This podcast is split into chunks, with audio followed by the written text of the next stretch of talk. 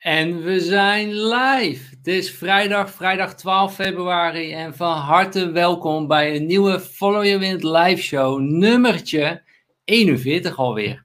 De live show to escape the red race and to live your epic life. Ja, waarom ook niet? Waarom zouden we ook niet meteen voor onze epic life gaan? Het leven is te kort om het uit te stellen. Dus laten we er vandaag weer met z'n allen aan werken om een stapje dichterbij te komen bij ons epic life. En uh, vandaag gaan we het hebben over, uh, over vastgoed met jullie. Goed, wat is het idee van deze Follow Your Wind live show? We praten hier over investeren en ondernemen. En daar willen we altijd even een disclaimertje bij, uh, bij doen. En dat is wat wij je vandaag gaan vertellen. Het is absoluut niet de waarheid, het is slechts een idee. En we nodigen je uit om je eigen visie te ontwikkelen. Maak jezelf financieel slimmer en mentaal sterker zodat je in alle vrijheid kunt doen wat je wilt doen en wat je te doen hebt. Want dat is waar Follow Your Wind voor staat.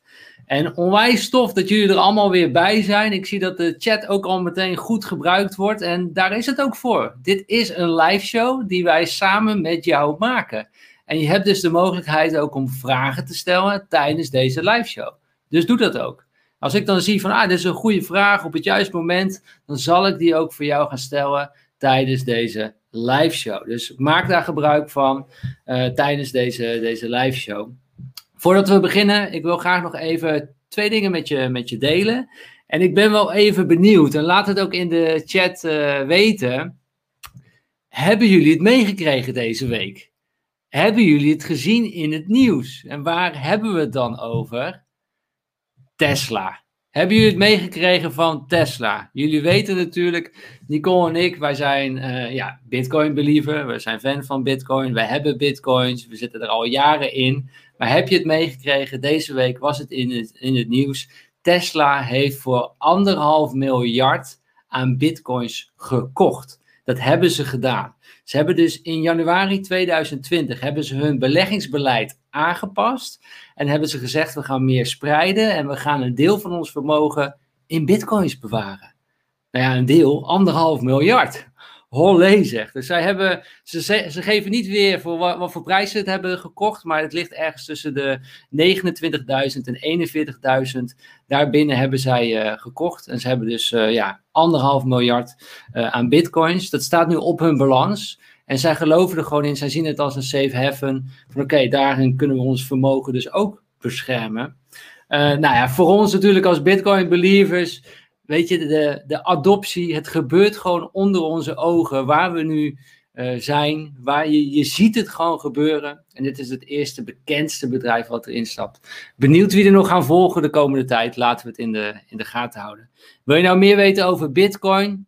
Uh, we hebben daar een Bitcoin videohandleiding over gemaakt. En die kan je gewoon gratis downloaden. followyourwind.com slash gratis koppelteken BVA. Leggen we alles uit. Wat is Bitcoin? Welke prijsverstijging verwachten wij nog? Waar koop je en bewaar je je Bitcoins? Waar verkoop je ze weer? Um, onze beleggingsstrategie met Bitcoin is allemaal daarin uh, uitgelegd. Dan kun je gewoon gratis downloaden. En ook, we delen ook hoe wij uh, rente ontvangen op onze bitcoins dagelijks. Staat allemaal in die gids. Eigenlijk alles wat je wil weten over bitcoin staat in die gids. Alsjeblieft, die is voor, uh, voor jullie. We krijgen daar heel veel positieve reacties op. Tweede wat ik nog met jullie wil, uh, wil delen. Is dat de Follow Your Wind, de groep, de movement. Ja, ja, jongens, we zijn echt aan het groeien. En ik vind het gewoon zo te gek. We zijn over de 300 deelnemers, 320 deelnemers op dit moment in de Follow You in the Movement, de groep. En je kunt je daar ook bij aansluiten. Uh, de groep waarin we elkaar op een positieve manier stimuleren naar financiële vrijheid. Je kunt je gratis aanmelden voor deze groep. followyourwin.com slash groep. En daarin uh, inspireren we elkaar met, ja, met nieuwsartikelen, met, uh, met zaken om elkaar financieel slimmer te maken. Dus uh, doe mee in die groep en uh, ja, laten we elkaar daarin uh, stimuleren. Zoals we dat vandaag ook gaan doen. En we gaan het vandaag hebben over slim vastgoed financieren. En daarvoor heb ik iemand uitgenodigd. Hij heeft eind 2020, heeft hij zelf in anderhalve maand, heeft hij dus elf beleggingspanden aangekocht. Nou, hoe is hij aan die goede deals gekomen? Op welke manieren heeft hij die gefinancierd? Hoe kon hij sommige panden zelfs zonder weinig eigen vermogen, kon hij die toch kopen? Welke samenwerking is hij aangegaan? Tegen welke obstakels is hij aangelopen? En hoe zouden jij en ik dat ook kunnen doen? Dat gaan we bespreken tijdens deze live show. Dus ik denk dat het grootste tijd is dat we onze gast van vandaag uh, erbij gaan halen in deze, in deze live show. Uh, de man die alle wegen kent om je vastgoed te financieren. Hij heeft het zelf ook laten zien. Hij heeft elf beleggingspanden in anderhalve maand uh, gefinancierd. met zijn team van 13 collega's helpen ze ook ondernemers hun vastgoedportefeuille op te bouwen om financieel vrij te worden. Uh, ze zijn gespecialiseerd in het adviseren en bemiddelen bij het financieren van vastgoed. Ze helpen ook succesvolle ondernemers, zoals Tibor Olgers en Simone Levy, bij het uitbouwen van hun vastgoedportefeuille. En hij gelooft, net als ons, in delen is vermenigvuldigen. Hij is nu 3,5 jaar ondernemer, getrouwd en vader van drie kids. En daarnaast gewoon een onwijs tof persoon om mee, uh, mee samen te werken. Geef hem een groot applaus voor onze gastspreker van vandaag. En jullie weten hoe jullie dat kunnen doen. Geef even dat duimpje onder die video. En dan komt hij bij genoeg duimpjes, komt hij natuurlijk in de live show. Abonneer je ook even op ons kanaal. Bijna dagelijks nieuwe video's om elkaar financieel slimmer te maken. Geef een groot applaus voor onze gastspreker van vandaag. Jawel, Thierry Stocking. Hey, goedemiddag. Thanks voor de intro. Yes, onwijs tof om jou weer in de live show uh, te hebben, Thierry.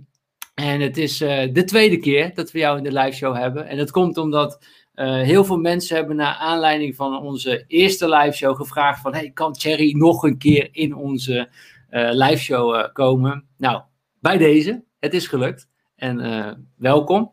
Ja, thanks.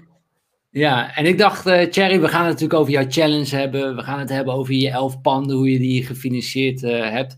Maar laten we even voor de kijkers die uh, de eerste live show niet hebben bekeken, laten we even een korte introductie doen. En ik ben wel benieuwd, hoe ben jij zelf ook in het, in het vastgoed gerold? Ja. ja, ik ben nu 36, ik ben op mijn 19e begonnen om te werken in de financiële branche. En ik merkte dat het een saaie branche was. Uh, en ik heb ook gemerkt dat de, de belangrijkste dingen die we in het onderwijs horen te krijgen, zoals uh, ja, hoe ga je dan met je financiën om? Hoe leer je sparen? Wat, wat is je, uh, ja, je mindset rondom uh, financieel? Ehm, ja, wat leer je van je ouders? Hè? Wat is de associatie met geld? Als je geld ontvangt, Behoud je het dan? Geef je het snel uit? Hoe praten je ouders tegen je? We leren heel veel op school over uh, fysieke ontwikkelingen en zo, biologie. Je hebt gymles, maar je hebt niks over ja, hoe je met de gedachten in je hoofd moet omgaan. Laat staan over iets specifieks zoals eh, geld. Ja, en dat heb ik. Ik heb allemaal verkeerde beslissingen genomen in mijn leven. En ik dacht, ik ga daar mee aan de gang. Maar ik ga dat ook ja, tijdens mijn reis, om dat allemaal te ontdekken, uh, neem ik mijn kijkers uh, mee. En daar ben ik 3,5 jaar geleden mee begonnen. Ja, dat ik de camera op mijn snuffer te zetten. En ja. transparant over mijn fouten en mijn leermomenten, mijn inzichten, dat ik dat deel. Dus zo ben ik ondernemer geworden door te, te delen. En ik heb gemerkt dat wanneer je heel veel deelt, mensen je het gaan gunnen. Dus ook tijdens die challenge die ik uitriep, ja, merkte ik gewoon dat ik heel veel mensen had die me wilden helpen. Ja, mooi. Dus, dus je, nou, je werd dus gefascineerd van ja, financieel en van vastgoed en je, je raakte daar geïnteresseerd in. Maar je hebt, uiteindelijk heb je een bedrijf opgezet en dat heet uh, Thuishypotheken, waarin je hypotheken verstrekt aan, aan, mensen uiteraard. Uh, was dat eerst voor mensen dat ze zelf in hun vastgoed gingen wonen? Of was het al tegelijk de vastgoedhypotheken? Hypotheken waarmee je ook uh, je vastgoed mag verhuren. Hoe, hoe is dat gegaan? Drieënhalf jaar geleden was het uh, vooral, ja, als ik dan een eerste huis koop, hoe werkt dat dan? En had allemaal video's in Jippie Janneke taal waarin ik dat, uh, dat uitlegde. En ongeveer twee jaar geleden uh, heb ik me gespecialiseerd in het financieren van vastgoed. Dus dat houdt in ook dat wij daarin adviseren, wat uh, verstandig is in jouw situatie, en dat dan ook regelen. Dus we werken samen met eigenlijk alle geldverstrekkers in Nederland. Dus we verstrekken niet zelf de hypotheken, maar wij adviseren en bemiddelen daarin. Zo, zo kun je dat zien. Ja, en een volgende stap was dat zoiets had van netwerk is het belangrijkste. Dus laat ik de, de experts in de vastgoedbranche gaan interviewen. Enerzijds om mijn kennis te vergroten. Uh, dat ook weer met jullie te delen. En dat ook toegankelijker te maken. Want dan weet je gewoon, oké, okay, uh, Thierry interviewt deze persoon. hoe komt hij nu bij mij over als, als betrouwbaar? Nou, Thierry die noemt zijn website of haar website. En dan maakt het al een stuk toegankelijker. Ja, en tweeënhalve maand geleden, twee maanden geleden had ik zoiets van, nou dat kan nog laagdrempeliger. En toen ben ik een platform uh, begonnen.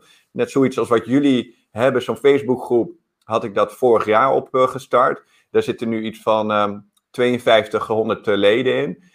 Uh, ja. Maar Facebook heeft ook zijn beperkingen. Dus toen dacht ik, nou laat ik het nog gestructureerder maken. En daar ja, masterclasses in maken, uh, netwerkborrels, netwerkbijeenkomsten om, uh, om het zo laagdrempelig mogelijk te maken om erin te stappen, maar ook om je netwerk verder te vergroten in je kennis. Ja, en dit, dit vind ik eigenlijk ook wel mooi dat jij, wat ik ook in de intro zei, van wij geloven echt alle twee in delen is, eh, is vermenigvuldigd. En wij kunnen in deze live show, wij kunnen echt alles met jullie delen, zonder maar enige beperking of belemmering. En dat, dat laat jij ook al in je bedrijf zien, want jij kent alle wegen hoe je vastgoed kunt financieren. Jij ziet onwijs veel goede deals voorbij komen. En je had het allemaal voor jezelf kunnen houden. Maar je hebt dus besloten van nee, ik ga dit gewoon delen. En we gaan met meerdere mensen het goed hebben van het vastgoed eigenlijk. Ja, ja ik heb gemerkt, het werkt niet bij iedereen hoor. Maar als je um, deals doorgeeft aan mensen die je kan vertrouwen. Goede mensen die voelen zich dan, ja, om maar zo te zeggen, schuldig. Hè? Je buit een stuk van wederkerigheid op. Zo heb ik dat ook met makelaars gegaan gedaan. Heel veel gegeven. Ja, op een gegeven moment hebben ze zoiets van, ja, die Thierry, die heeft me zoveel gegeven, laat ik iets wat, uh, wat voor hem terug doen. Terwijl je weet dat je een uh, van de 80 mensen sta, bent die op zo'n lijst staat, die panden zoekt. Uh, maar dan gunst het jou. En in die challenge heb ik dat, ja, heb, heb ik dat, die wederkerigheid heb ik verzilverd, om maar zo te zeggen. Ja, dat is mooi.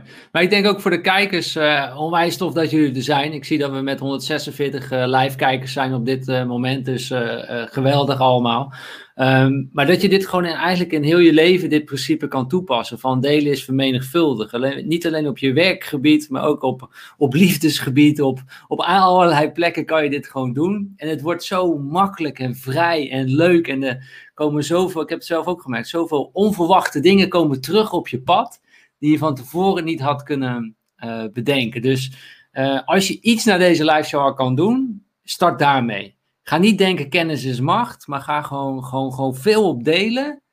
En spreek uit wat je wil. En dan gaat er ook heel veel uh, voor elkaar komen. Ja, een van de dingen die ik wel heb geleerd tijdens mijn reis is kennis is geen macht. Want als je geen, er geen reet mee doet, dan schiet het niet op. Ik heb gemerkt, kennis is macht, mits je het implementeert.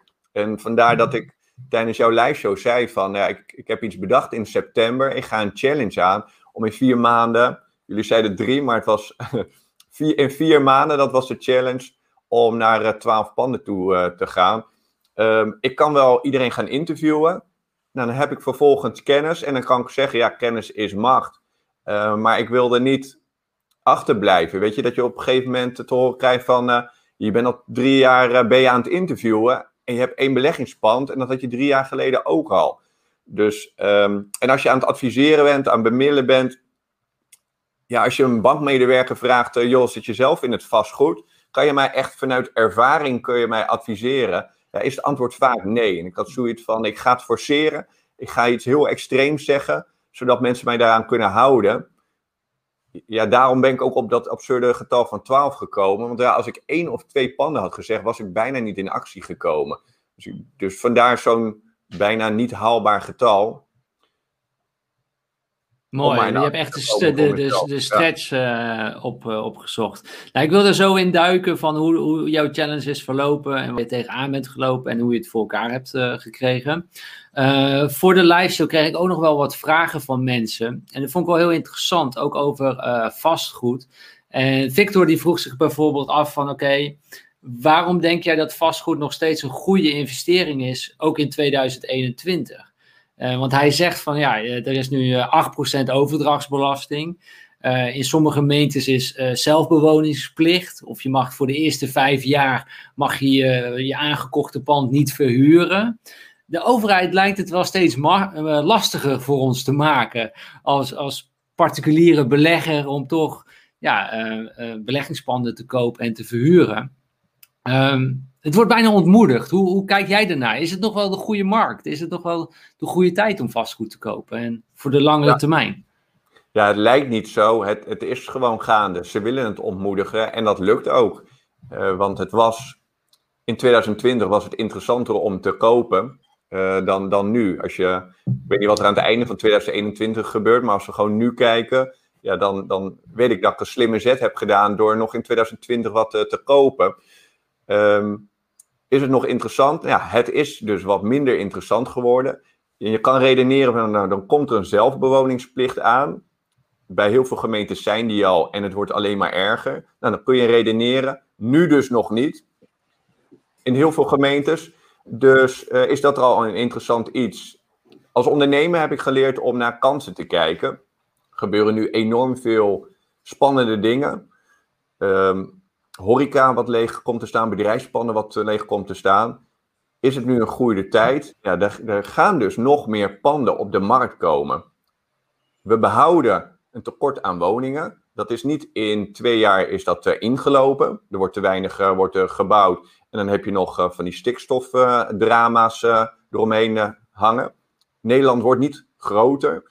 Dus je kan twee dingen combineren. Je zou kunnen zeggen van oké, ik zie dat er dus heel veel leegstand komt bij het MKB. Dan zou je dat bijvoorbeeld kunnen aankopen. Dit is gelijk wel het investeren in vastgoed 3.0. maar daar zie ik in ieder geval kansen. Dat je dus zelf woningen gaat creëren door iets te transformeren naar uh, studio's of appartementen. Ja, en daar zit naar mijn inziens in de komende jaren enorm veel, uh, veel kansen.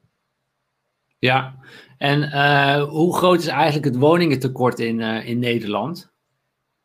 Om eerlijk te zeggen weet ik niet precies wat het woningtekort is, maar ja, jullie zien dat, jullie voelen dat aan de levende lijven, dat er een zwaar tekort is aan woningen. dan komt er een coronacrisis overheen en er gebeurt gewoon niks met het vraag en het aanbod.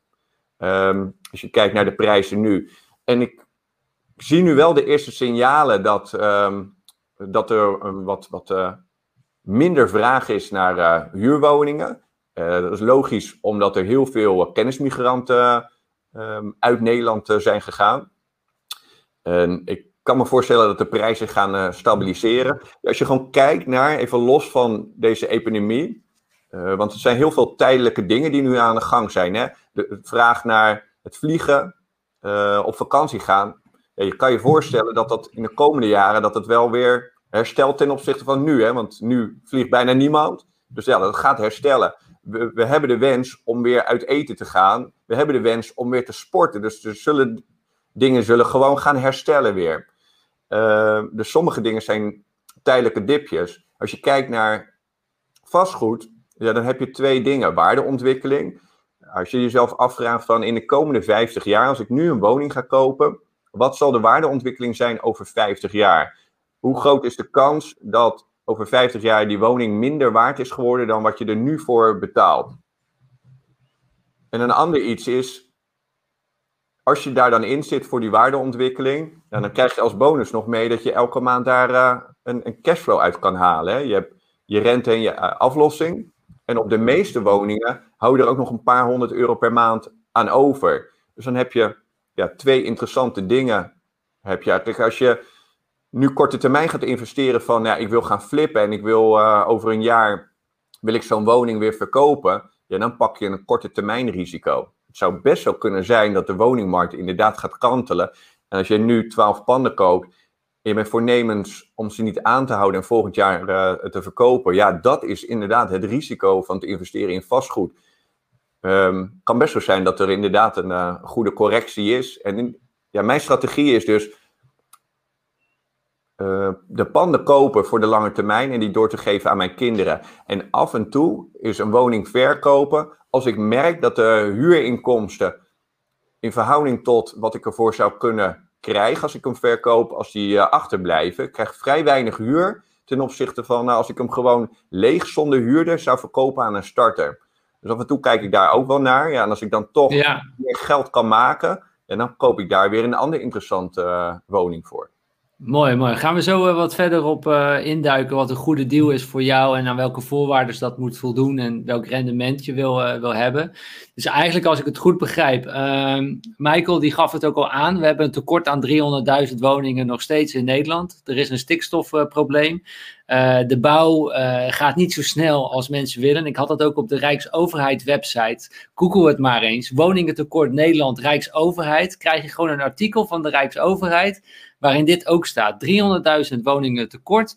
Er wordt eigenlijk per jaar nog steeds weinig, te weinig bijgebouwd. Ehm, ja, er is gewoon schaarste nog steeds op de markt. En ik denk, het wordt steeds moeilijker gemaakt voor ons als belegger. Het wordt steeds belangrijker om je berekening te maken. Want eh, je kan nog steeds je berekening maken en wat jij zegt, toch een maandelijkse cashflow uh, eraan overhouden. En dat moet je doen.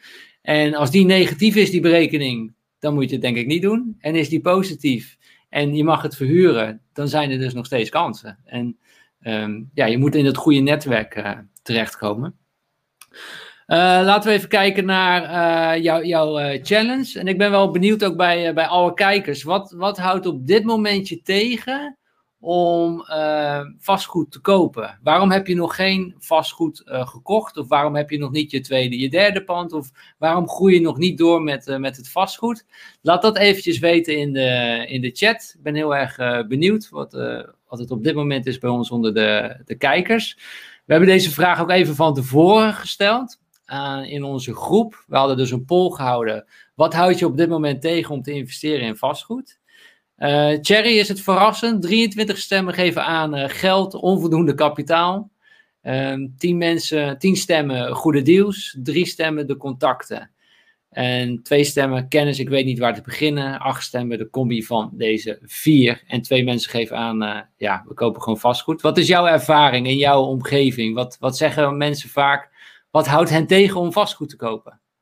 Ja, dit is ehm, als ik kijk naar mijn publiek of mijn contacten, dan komen ze allemaal wel uh, op deze verhouding uit.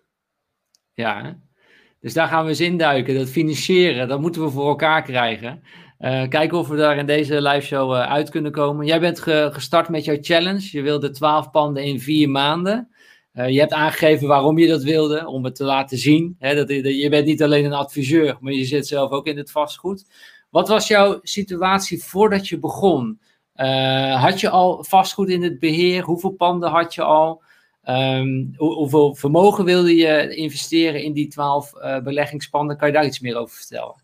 Ja, je had één woning in de verhuur um, en heel veel theoretische kennis. Ik zit wel al 19 jaar lang in de financiële branche en daarvan 12 jaar als hypotheekadviseur. Dus ja, dan heb je een bepaalde kennis. Uh, als uitgangspunt had ik dus toen één bedrijf uh, die een goede winst uh, draaide. Dus ik wist dat als ik vastgoed zou kopen, dat ik een goede basis zou hebben. Dus als ik nu dingen ga vertellen van, uh, ja, met relatief weinig eigen vermogen zou je erin kunnen, dan moet je jezelf wel afvragen, ja, maar als je dan wel een financiële tegenslag hebt, je hebt één pand en gelijk die huurder betaalt niet meer. Kun je dat risico dan wel, wel vangen, opvangen? Want we kunnen nu alle trucjes met jullie doornemen van uh, je kan wel in, met 0 euro investeren in vastgoed en over vier jaar uh, gaat het fout. dan moeten wij niet de, de, de ja, facilitators, hoe zeg je dat, ehm, de, degene zijn die alles maar mogelijk hebben gemaakt. Want soms is het gewoon niet verstandig om in vastgoed te, te gaan. Dus Mooi. als die huurder niet kan betalen of als er 15.000 euro verbouwd moet worden terwijl je dat niet had ingecalculeerd, kan je dat dan opvangen. Dat is belangrijk. Um, ja, en dan kan ik wel de trucjes uitleggen, maar weet jij of je een goed basisinkomen hebt? Ja, dat was dus mijn uitgangspositie. Mijn winst uit de onderneming, die is gewoon goed. Dus dat is een goede basis. En als er dan een keer 15.000 euro aan verbouwing is, dan zou ik dat zowel uit de cashflow uit het bedrijf kunnen halen, of uit de financiële buffer van de zaak of in privé. Um, dus zorg dat dat in ieder geval op orde is. Lukt dat niet, dan zou je kunnen beginnen door uh, te worden. Een dealsourcer houdt in, net zoiets als een makelaar, dat je ja, op het platform wat we bijvoorbeeld hebben gemaakt, vragen heel veel mensen van, nou, ik woon in Zuid-Holland en ik wil daar investeren in vastgoed. Wie kent een goed netwerk met deals bijvoorbeeld? Ja, en als jij al kennis kan opdoen door bemiddelaar te zijn tussen vraag en aanbod, als jij al een markt creëert, en dat kan door bijvoorbeeld te, te gaan flyeren, ehm, maar er zijn ook, als jij ervaren vastgoedbeleggers leert kennen, dan zijn er ook mensen die zeggen, ik heb 50 panden en ik ben voornemens om er drie te verkopen. Weet je, als jij in die wekelijkse netwerkborrels die wij hebben, die mensen spreekt, dan zit je gewoon dicht bij het vuur. En dan kun je het leren van de ervaren vastgoedbeleggers door een dealsourcer voor uh, hun te zijn. Ja, en dan mag je ook voor beloond worden. Hè. Dan krijg je een beloning van bijvoorbeeld uh, eh, 3000 euro, wat ik uh, vaak zie. dus dan word je eigenlijk. Je zit op school, maar je wordt er al voor, voor betaald. En zo kun je dus al wat vermogen opbouwen. En voor degene... ik, vind, ik, vind, ik vind dit wel even heel goed, Thierry, dat je het ook duidelijk benoemt, snap je? Ga, ga je zelf dus Ga eerst heel goed kijken naar je eigen financiële situatie gewoon. En hoe, hoe sta je er gewoon, breng dat nou gewoon eens in kaart. Hoe sta je er nou financieel voor? En wat als je nou een klap moet opvangen van 10.000 euro? Kan je dat de ja of de nee? Of je, hebt, uh, je, je wil iets kopen en de huurder betaalt een jaar lang niet. Of je hebt een rechtszaak. Hoe ga je dat opvangen? Breng dat nou eerst gewoon eens goed in elkaar. Heb je een verzekering dat die, die rechtszaak betaald wordt, bijvoorbeeld? Gewoon breng dat goed in elkaar. En als je er financieel goed voor staat, en dan iedereen heeft natuurlijk een eigen risicoprofiel. De ene durft iets meer risico te nemen dan de ander. Breng dat ook voor jezelf in kaart. Dan kun je zeggen van hé, hey, we gaan in vastgoed. Zeg je van nou, ik moet nog een paar steppen, stappen zetten. Dan nou, kun je een baan nemen, maar je kunt dus ook wat jij zegt. Je kunt gewoon dealsourcer worden. Je gaat sourcen. Je zit bij de bron. Je zit bij de vastgoedbeleggers, bij de vastgoedinvesteerders. Ga nou voor hen werken. Zet je tijd in en ruil voor geld. Dat is eigenlijk wat, en doe kennis op. Dat is eigenlijk wat je zegt, toch? Ja, want ervaren vastgoedbeleggers zijn vaak wat ouder. Ehm, je, je komt maar weinig twintigers tegen die zeer ervaren vastgoedbeleggers uh, zijn. Toch vaak 40, 50, 60. Wat die mensen uh, niet hebben, ze kunnen wel heel veel vastgoed hebben, heel veel kennis, ervaring en, en, uh, en vermogen. Maar vaak hebben ze zoiets van ik, besef me nu dat vastgoed niet het belangrijkste is. Mijn gezin is gewoon het belangrijkste. Ik ben nu 60 en ik heb niet meer onbeperkt tijd, realiseer ik me nu. Ja, en als jij dan kan zeggen van nou, ik ben 25 en ik heb uh, wel wat meer uh, tijd, ja, dan, dan zou je daar een mooie samenwerking in kunnen maken. Dat zien wij heel veel in mijn netwerk in de community gebeuren. Ja. Mooi, mooi. Hoe, hoe is jouw challenge uh, verlopen? Daar zijn we wel benieuwd naar. Je, je, tijdens onze live show zei je van ik ben de challenge aangegaan. Volgens mij was je toen al een maand bezig. Um, hoe, hoe is het gegaan? Ben je meteen actief aan de slag gegaan en eh, in je netwerk eerste panden? Want je, ja, je moest het toch in vier maanden twaalf panden regelen. Ja. ja, een van de eerste dingen was dat ik een vlogcamera kocht en dacht, ik ga vanaf dag één ga ik het filmen. Um, wat er allemaal in mijn hoofd omgaat en welke acties uh, onderneem dacht, hoe waardevol is het als je dat allemaal vastlegt en dan ergens op een platform uh, plaatst in uh, korte, behapbare brokjes. Um, nou, ik merkte al dat ik uitstelgedrag ging vertonen. Heel veel mensen die tegen mij zeiden van, je, je, bent al best wel overwerkt en nu ga je dit doen. Kijk uit dat je niet in een burn-out gaat. Het is ook wel mooi om te zeggen dat je het niet meer ziet zitten. Dat je kwetsbaar opstelt en dat je zegt, ik ga het niet doen in belang van mijn eigen gezondheid en de relaties om me heen. Want iedereen heeft er gewoon mee, uh, heeft er last van als je zoals een bulldozer uh, door je leven gaat. Ja. ja, hoe ga je daar dan mee om? Hoe gaat je ego daarmee om? Dus ook dat soort dingen heb ik uh, gefilmd. Vervolgens, nou, uitgangspunt is dus 36, drie kids, twee honden, 15 konijnen en mijn vrouw, waar ik niet mee heb overlegd. Uh, dus dat ging al fout. Dus, dus ik sprak met een vastgoedcoach, een van mijn vastgoedcoaches. En toen verzonnen we dit. Ik ben best wel impulsief. Dat is mijn kracht soms, hè, dat ik uh, uh, obsessief gedrag vertoon. Waardoor ik doelen kan halen, maar het vernietigt ook dingen die, die je lief hebt. Dat, dat is dan weer de andere zijde, de andere medaille. Um, andere kant van de medaille, sorry. Ja. en uh, uitgangspositie 90.000 euro, wat ik beschikbaar had. vanuit privé en zakelijk. Dus ja, dan ga je dus ook al je zakelijke buffer ga je opmaken om in vastgoed te gaan. Dus ja, eigenlijk is dat gewoon niet te adviseren. Want dan, als ik dan een keiharde klapper in mijn zaak zou, uh, zou hebben, ja, dan kun je dus omvallen. Dus tegenvallen. Ideaal is het niet. Dus ik ging al vanaf het begin ging ik stretchen. En uh, was een mooie uitgangspositie geweest als je kon zeggen van, nou, ik heb nog anderhalve ton aan overwaarde in mijn eigen woning. Ik heb nog 40.000 euro in privé en 40.000 euro zakelijk. En ik pak nu die overwaarde uit mijn woning en daar ga, mee, uh, ga ik investeren in vastgoed. En dan is het helemaal ideaal als je nog zegt van, en ik hou ook nog 50.000 euro aan overwaarde in mijn woning. Um, ja, dat, dat is de meest ideale situatie. Dus mijn situatie was al uh, niet ideaal. Ja, uh, het, is, het, is, wel leuk, het, is wel, het is wel leuk wat je nu beschrijft. Want ik zie ook in de chat uh, terugkomen dat uh, Martin, die zegt ook, ik verhuur mijn, mijn appartement en creëer daarmee een stukje financiële vrijheid. Als ik mijn appartement zou verkopen, zou ik een overwaarde pakken van 50.000 euro. Is het slim om dat te doen? De overwaarde te, te splitsen, deze te gebruiken als financiering voor twee kleinere appartementen of een rec recreatiewoning. Um, is misschien eigenlijk wel ook een interessante vraag. Is het slim om uh, hij heeft dus iets wat hij verhuurt, om dat te verkopen, om dan je overwaarde te pakken? Of kun je op ook een andere manier de overwaarde pakken? Ja, als het je eigen woning is, dan is het, uh, het het meest eenvoudige. Daar zitten ook de rentes, die zijn daar het laagst op. Um, alleen dan moet je inkomen wel hoog genoeg zijn om die overwaarde eruit te trekken. Je kan wel zeggen, ik heb twee ton overwaarde.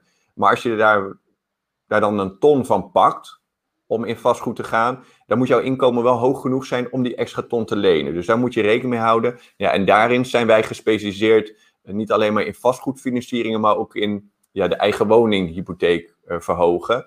Uh, en als je dat, zo'n hypotheek hebt op een recreatiewoning, ja, er zijn vrij weinig hypotheekverstrekkers die um, dat überhaupt willen financieren. Dus daar moet je wel rekening mee houden. Maar als je het al hebt gefinancierd, je vraagt gewoon die bank waar je al bij zit, van uh, joh, mag er nog wat meer uit? Uh, sommigen staan daarvoor open, zeker. Ja, uh, maar, maar, maar het interessante is toch, uh, Thierry, dat je, ik heb het idee dat Martin beschrijft van, hé, hey, ik, ik verkoop mijn huis en dan hou ik 50.000 euro winst over. Hij spreekt dan over overwaarde, maar dan ben je je huis kwijt. Er is toch ook de mogelijkheid dat, omdat jouw huis nu meer waard is op papier, dat je de overwaarde eruit kunt halen ten, en daar betaal je een lening voor. Dan heb je nog steeds het huis, maar je hebt ook die 50.000 euro. Alleen daar betaal je maandelijks voor. Maar die 50.000 euro kan je wel weer investeren in een nieuwe woning. Ja.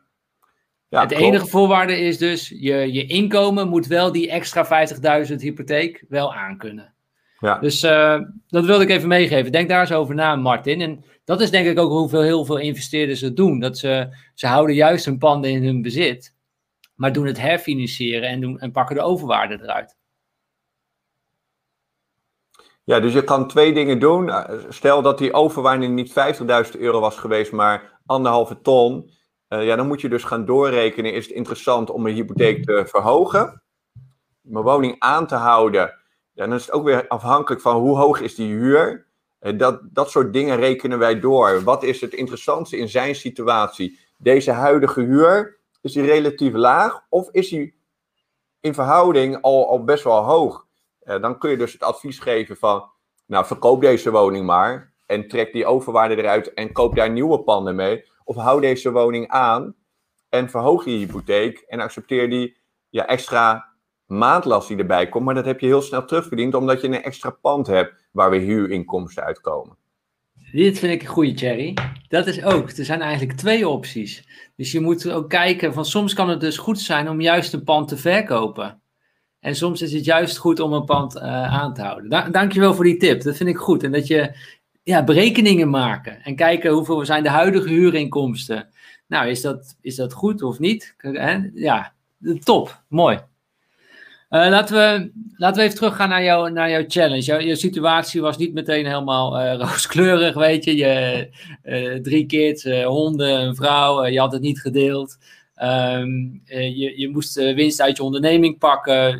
je, je nam een risico daarin. Hoe, je stelde het uit, weet je. Dus dat, dat was ook. Hoe, hoe ging dat verder? dus toen had ik gelijk oneenigheid met mijn vrouw, daar begon het al mee. die zei van, nou ja, ik wist dat we in vastgoed gingen, maar je hebt me nooit verteld in één keer twaalf panden. Waar, waarom niet drie? dus daar moest ik verder mee. Ehm toen ben ik gaan kijken van hoe kan ik mijn vermogen vergroten van die 90.000 euro naar meer. Dus toen ben ik naar familieleden gegaan. En toen merkte ik wel dat mijn mindset. Ja, als ik geld vraag aan anderen, dan voelt het gewoon als bedelen. Um, ja. Dus daar moest ik overheen. En tijdens die gesprekken merkte ik van, want dan ga je uitleggen van, mensen vragen, ja, waarom zou ik jouw geld uitlenen?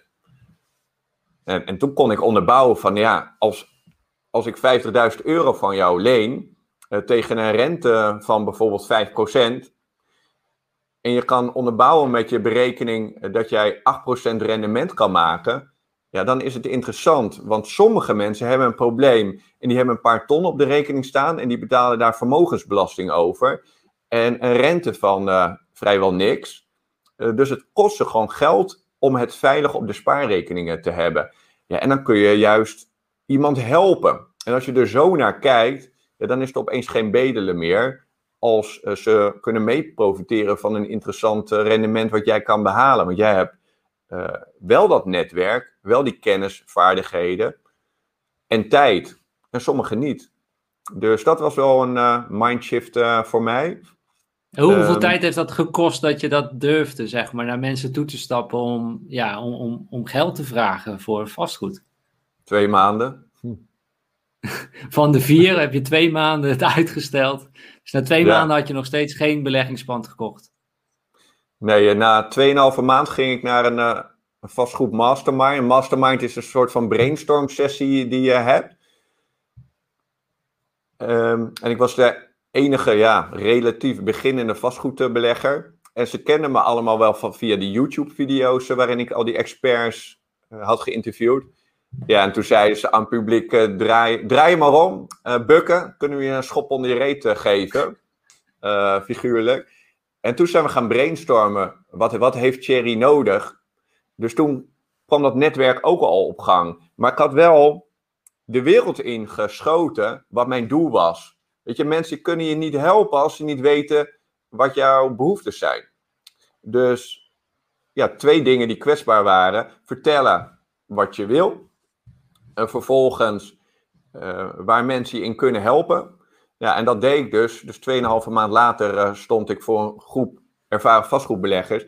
En zij gingen me dus helpen. Uh, dit zou je doen, dat kun je. En tuurlijk wist ik dat eigenlijk allemaal al. maar ik had er geen zin in. Net zoals dat ik af en toe geen zin heb om te sporten terwijl het kloten weer is. Um, maar je doet het toch. Doordat ik die druk had opgelegd bij mezelf, moest ik door alle kutklusjes heen. En één daarvan was eh, dus, dus met mensen praten over geld op die manier. Dus daar ging ik uh, doorheen.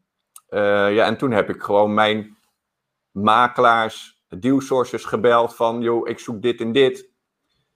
Kun je dat voor mij regelen? Uh, ja, en naar, naar, wat, naar, wat was je, naar wat was je op zoek? Naar goed vastgoed, en dat zijn ook weer die stemmetjes in mijn hoofd die zeggen, ja, wat is goed, vast, goed vastgoed?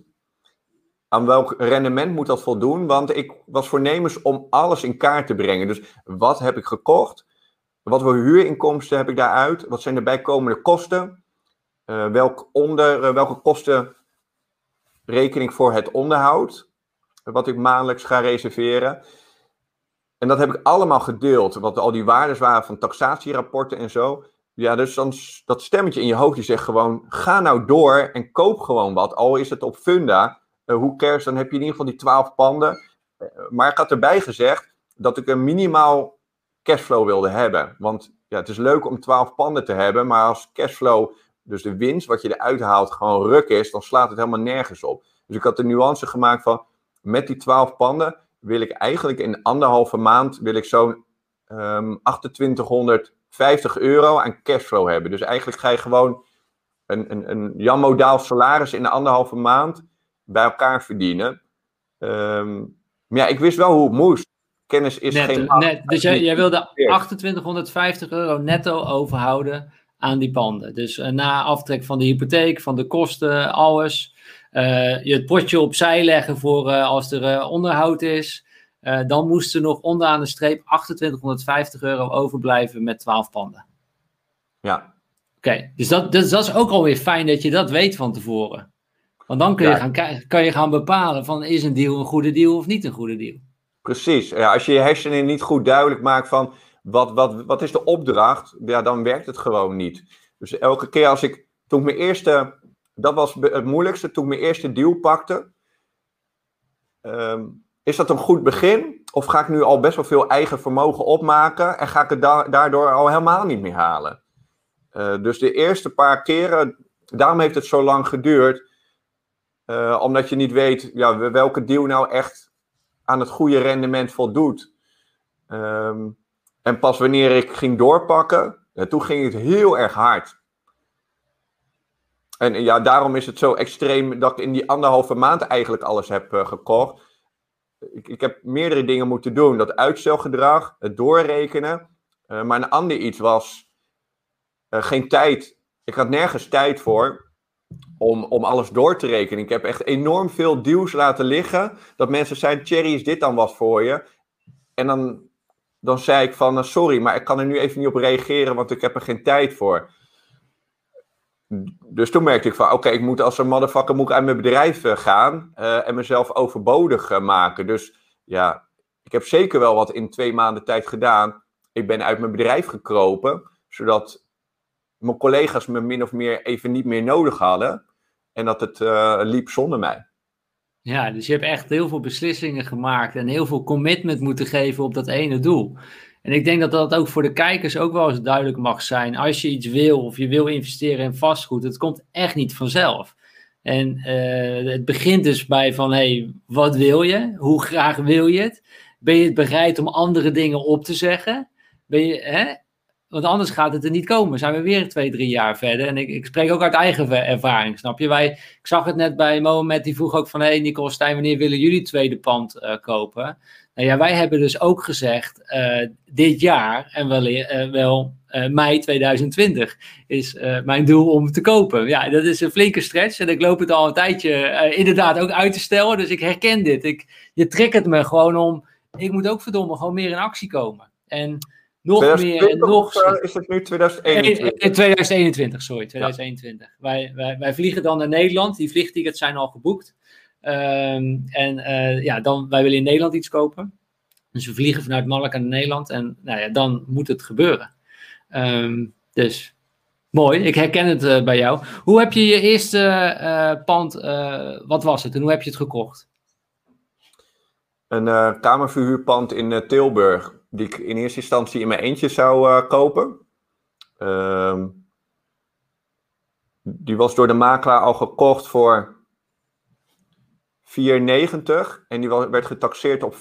Dus ja, dat zijn een van de manieren. Dus mijn netwerk, daarmee kon ik wat lager dan uh, wat de taxatiewaarde kon ik het aankopen. Zodat ik al wat ruimte zou hebben als mensen mij vragen van... joh, en als alles nu omflikkert, staat je, staan je woningen dan allemaal onder water? Hè? Dus is de hypotheek hoger dan de waarde van de woning? Vrijwel alles heeft een hogere taxatiewaarde dan, dan uh, wat we ervoor neer hebben gelegd. Dus dat is al ja, ruimte nummer één. Hoe kom je aan dat soort deals? Ja, netwerk. Ja. En, en uh, ja, ik heb er nog veel meer die, die iets lager gekocht kunnen worden. Hè? Die verhalen van 30% onder de marktwaarde en bla bla bla. Daar ben ik niet tegengekomen. Ik heb echt zoveel crap over mijn bureau gehad. Van deals die qua dat er veel te veel huur werd gevraagd dan, dan dat eigenlijk mocht. Of eh, dat er eh, geen vergunningen zaten op eh, de, de splitsingen van, van panden. Dus er is ook echt enorm veel troep die ik voorbij ben gekomen. Deze was dus in Tilburg, kamervuurpand. Vijf, vijf mensen die erin mogen, met vergunning. Dus dat is ook het fijne. Alles wat ik laat zien is volgens de regels. Dus ja, dan, dan hoef je je ook nergens voor um, te schamen. Dus dat is er eentje. Ja, en toen kwam er dus iemand op Facebook en die zei... Uh, Thierry, ik zit met een hernia. Uh, lig ik in mijn, of sta ik in mijn kast, want ik kan niet goed slapen. En om twee uur s'nachts ben ik maar filmpjes gaan kijken. En toen kwam ik jou tegen. En hij zei, ja, ik ben ondernemer.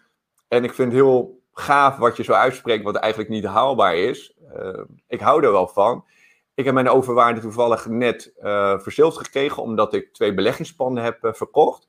En ik zou je wel willen helpen met deze challenge. Ja, dat soort berichten krijg ik wel vaker. En dan denk je van, hmm, is het serieus? Ik heb hem toch gebeld. En, ja, en dat klikte gelijk. Ja, en toen hebben we wat panden met elkaar doorgesproken. En toen kwam ik tot de conclusie, nou, deze wil ik wel heel erg graag met hem uh, samen kopen.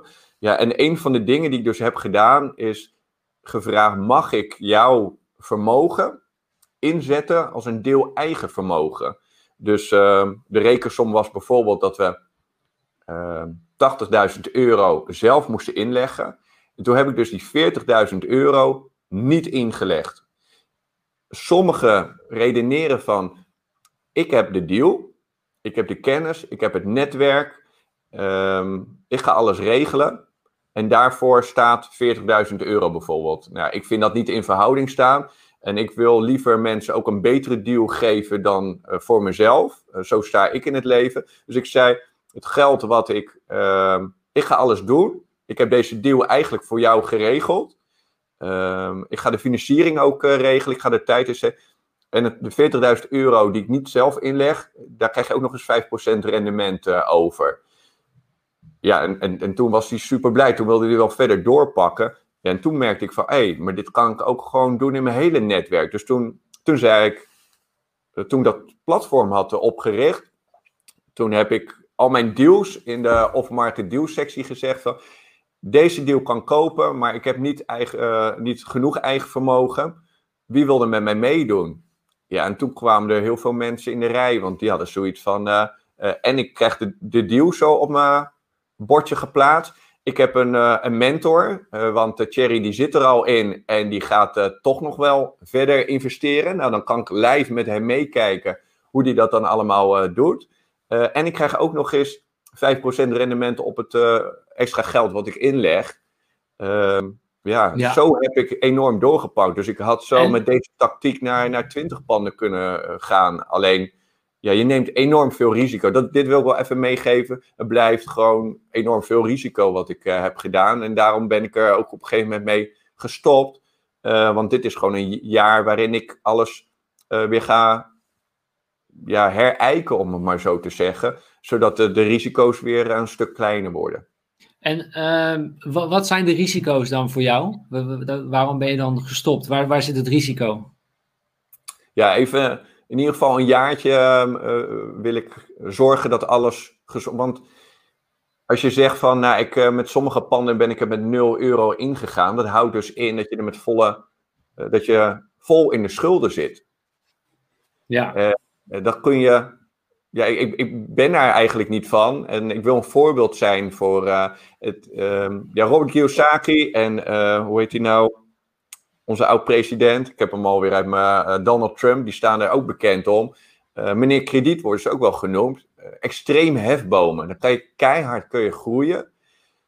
Maar ja, het is wel gezonder om af en toe. Ehm, ja, niet, niet in één keer zo te gaan, maar af en toe gewoon dat je um, kijk van welke panden geven mij het, grootste risico. En haal ik het meeste rendement uit. En dat je af en toe toch een pand gaat verkopen. Om maar gewoon te zeggen van, nu heb ik uh, gemiddeld geleend op, uh, doe ik het uit mijn hoofd, op iets van 90% van de waarde van, uh, van de woning. Ja, als je daar dan 80% van kan, kan maken, of nog lager. Je, je moet gewoon gezond zijn dat is net zoals dat een ondernemer zegt van, uh, joh, ik wil een bakkerij. Ik ga naar de bank toe en ik ga geld lenen. Uh, ja, even, even stretchen, dat is prima, als je het kan overzien. Maar je hele leven lang blijven stretchen, dat geeft gewoon uh, weer die druk, die financiële druk die je misschien aan het begin hebt ervaren van, ik werk 40 uur en uh, de maand is langer dan dat ik zou, zou willen. Ehm, ik heb gemerkt dat ik dan, dan ben je nu uit stap 1, hè, uit een baan, eh, je bent uit die red race en vervolgens kom je weer in de volgende red race uh, terecht. Ja. ja. en dat moet je voorkomen. Dat je gewoon die financiële... En, en dan, dan, heb je, dan heb je ook dat stemmetje van, ja, wanneer zou het verkeerd gaan? Wanneer knal, hè? Ja. En, en dat wil je ook eruit hebben. Wat, wat is voor jou dan, voor jou persoonlijk? Hè? Dus dat is niet het advies voor iedereen. Iedereen heeft een ander uh, risicoprofiel. Uh, wat zou voor jou persoonlijk uh, fijne balans zijn tussen wat je geleend hebt en wat je, in je als vastgoed in bezit hebt? Waar wil je naartoe groeien? Je zit nu op die 90%. Ja, ik verwacht dit jaar dus. Uh, ik had voor mezelf zo'n zo'n 7000 euro per maand. Als ik dat uh, heb. Ehm, nou, als je, je, moet jezelf de vraag stellen van, wat heeft mijn gezin nodig? Nou, als wij 7000 euro per maand hebben, met z'n vijven en twee honden en uh, 15 konijnen, dan leven wij gewoon ruim. Dan hoeven we nergens op, uh, op te letten. Dus dat is eigenlijk financieel comfort, hoe je dan, ja. dan leeft. Ja, dan kun je er nog een schepje bovenop doen, maar het is belangrijk voor jezelf om te beseffen van wanneer is het genoeg. Ik werk nu, ik heb nog nooit zo weinig gewerkt, uh, nu ik 36 ben, um, in, ten opzichte van de afgelopen 19 jaar. Maar dat is ook weer die, die ik, ik moet hard werken, anders, anders uh, ben ik niet genoeg. Dat is gewoon die ja. mindset die je hebt, hè, vanuit jeugd meegekregen. Als ik zeg dat ik 70 uur per week werk, dan ben ik een succesvol ondernemer. als je dat tegen je vrienden zegt, ja, bullshit ik, ik werk nu, weet ik veel, iets van uh, tussen de, denk iets van 32 uur gemiddeld per week. Ik werk niet meer s'avonds. Uh, elke keer breng ik de kinderen naar bed uh, toe, gewoon een verhaaltje voorlezen. Ik heb tijd voor mijn vrouw en in het weekend werk ik ook minimaal. Ja, en, en dat ervaar ik als succes. Gewoon ja, dat nou, ik, ik, belde jou gisteren nog even om, uh, wat was het, drie, vier uur. En toen zei je, ik moet zo naar de personal trainer. Dus je doet ook nog eens personal training. Doe je ook nog eens ertussendoor. Uh, maar mijn, vraag was nog van naar welk leverage niveau wil je het uh, brengen qua uh, geleend geld en het, het, vastgoed wat je hebt? Wat, wat vind jij gezond? Waar wil je naartoe groeien? Ja, het principe van hefbomen is gewoon supergoed. Hè? Je maakt van andermans geld, maak je geld. Dus daardoor krijg je een versnelling in je, in je, in je doel. Dat heb ik dus nu gedaan, enorm. En ik vind een verhouding van 70% vind ik gezond. Dan, dan behoud je die versnelling erin. We hebben heel veel mensen die zeggen van, nou ja, ik wil gewoon schuldenvrij zijn. 0, 0 euro. Uh, ja, misschien is dat het meest ideale, maar dan gaat het echt super langzaam. Ja. Uh, want je merkt gewoon dat je een paar honderd euro per maand erbij kan verdienen door te hefbomen op andermans geld. Hè? Want historisch gezien is de rente nog nooit zo laag geweest. Uh, dus ja, er staan heel veel signalen staan er wel op groen. Hè? Dus, dus als je redeneert van, ja, maar de prijzen zijn nog nooit zo hoog geweest. Dus nou, laat ik dan maar niet in vastgoed gaan. De overdrachtsbelasting is naar 8% gegaan. Laat ik maar niet in vastgoed gaan. De mensen die uh, 50 jaar geleden tegen uh, ons zouden zeggen van... Uh, nou, ik ga in vastgoed. De mensen die daar omheen waren, vrienden en familie, die zeiden gewoon... Uh, fucking duur, je gaat toch niet nu in vastgoed? elk jaar wordt dat gezegd. Maar, maar Nederland wordt gewoon niet groter. Dus ja, je kan echt wel redeneren over 50 jaar. Ja, dikke kans dat vastgoed echt wel een euro meer eh, waard is geworden dan wat je er nu voor gaat neerleggen. Ja, en, en dan heb je anders, heb je gewoon 50 jaar lang die maandelijkse cashflow heb je gewoon niet uh, gekregen. Nee, nee. Dus ja. zo blijft het elke keer dat stemmetje in je hoofd die zegt, Oké, oké, daar heb je wel een punt. Maar ik wacht, nu komen we gewoon weer in een crisis, dus ik wacht even drie jaartjes af. Um, ja, tot, totdat iedereen om je heen zegt, uh, ik ga failliet. Uh, of ik raak mijn baan kwijt over twee jaar. Wedden dat jij dan angstig wordt en dat je dan niet meer, niet meer durft, weet je. En wanneer, wanneer is dan crisis? Hè? Niemand weet precies wanneer het dieptepunt is. En dan denk je weer na een jaar, ah shit, ik ben te laat. Dus vandaar dat de reden voor mij was van, tuurlijk, het is nooit het meest ideale moment. Uh, maar ik heb nu wel een gegeven, oké, de overdrachtsbelasting gaat, uh, gaat omhoog. En de regeltjes worden steeds uh, strenger. Dus ik dacht, oké, ik doe gewoon een challenge. En als ik op vijf panden was uitgekomen, was voor mij ook al een succes. Want ik was in actie gekomen. Die hele twaalf interesseerde me niet. Ik wilde in actie komen. Ik wilde heel veel faalmomenten hebben, heel veel inzichten om met het publiek te delen. Dat, dat was het initiële idee erachter. Ja, Ja, mooi. Ik, eh, ik had het ook van tevoren voor de live show nog uh, uh, beschreven. nou, dan kom ik zo op de vraag van, van Nout dan, ook heel mooi. Maar ik heb er nooit zo bij stilgestaan, Thierry, wat jij eigenlijk tussen neus en lippen ook even zei. Maar dat geld kan ook op een bepaald moment goedkoop zijn. En ik dacht altijd, geld is altijd geld, weet je. Maar geld kan ook duur zijn en geld kan ook goedkoop zijn. En op dit moment met de lage rente is eigenlijk geld heel goedkoop. Het is heel goedkoop om bij uh, te lenen. En ik zeg niet dat iedereen nou moet gaan lenen. Hè, daar hebben we het over gehad. Je moet gezond lenen. Um, maar het is wel een periode waarin uh, geld goedkoop is. En waardoor dus ook, denk ik, invloed heeft op de waardestijging van, van huizen. Waardoor het lijkt dat woningen heel duur zijn. Maar ja, het geld is ook even goedkoper. En dat moet je dus ook goed beseffen. Het is ook weer zo'n mindfuck van dat we het altijd maar uitstellen. Maar ga nou gewoon je berekening maken. En ga nou gewoon eens op pad. Ga nou gewoon eens die ja, deal sourcen eigenlijk. Begin daar gewoon mee. Ga kijken of je een goede deal gaat krijgen. En iedereen had 23 stemmen van we hebben niet genoeg geld. Maar ga nou eerst kijken, kan ik een goede deal vinden? En dan dus de vraag stellen, hoe gaan we het financieren? Want jij hebt het ook niet gedaan. Je hebt het ook met andere mensen gedaan.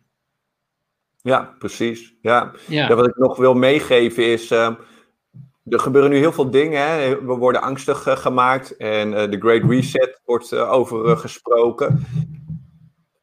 Misschien gebeurt het wel dat die euro de helft minder waard wordt. Hè? Want er wordt nu extreem veel, veel bijgedrukt. Als je kijkt naar wat er in 2020 allemaal is bijgedrukt, is het echt extreem. Ja, huizen is, is gewoon een levensbehoefte. Dus zo kun je ook kijken naar het investeren in vastgoed. Gaat die vraag van huizen, gaat die echt extreem um, weglopen, hè, aflopen. We hebben gewoon een dak boven ons hoofd nodig. En er worden niet in één keer eh, honderdduizend woningen bijgebouwd in de komende jaren. Nee, en de Nederlandse populatie groeit wel. We gaan naar 18 miljoen mensen en misschien over 50 jaar nog wel veel meer. Ja, je uh, ziet dat, heel veel mensen, uh, als je kijkt naar het huishouden, dat wordt steeds kleiner. Je ziet steeds meer behoefte aan um, in, in in huishouden, kamertjes, studiootjes. Dus ja, die toekomst van dat je een, uh, een bedrijfsgebouw gaat transformeren naar uh, een aantal studiootjes, ja, die vraag die gaat alleen maar toenemen. Ja. ja, dus hier moet je eigenlijk een, een visie op gaan ontwikkelen. En je moet gewoon mee gaan doen en je moet van andere vastgoedbeleggers gaan leren en in contact mee staan en uh, weten waar investeren zij in? Welke visie hebben zij? Waar, gaat de vastgoedmarkt heen over 30 jaar? Wat zeggen zij? Eigenlijk moeten we met die mensen gewoon in contact uh, staan. Ja, ja, ja. Ik vond dit ook wel een interessante vraag. Uh, had jij een bepaalde locatie, stad in gedachten waar je wil gaan kopen? Of, of was dat helemaal niet belangrijk voor je? Nee. Ja, ik wilde wel risicospreiding, want ehm, een van de dingen die ik niet heb gedaan, is dus mijn risicospreiding in tijd aangebracht. Dus dat is gevaarlijk. Dus wat ik moest doen is risicospreiding dan in um, klassificaties van woningen. Dus ik heb appartementen gekocht, ik heb tussenwoning gekocht en ik heb kamervuurpannen gekocht. En ik heb in verschillende gebieden gekocht. Ja, en ik kon voor mezelf wel wat bedenken, maar het is toch heel anders geworden. Want Edwin, uh, mijn samenwerkingspartner, die mij aanbood van, uh, joh, we kunnen het samen gaan doen. Die zei opeens, joh, ik heb wat in Engeland gekocht, doe je met me mee? En opeens had ik twee pannen in Engeland. Ja, had ik niet bedacht dat dat zo ging. Okay. Maar ik heb verder ja, in heel Nederland wel wat gekocht in het noorden, in het oosten, in het zuiden en in het westen.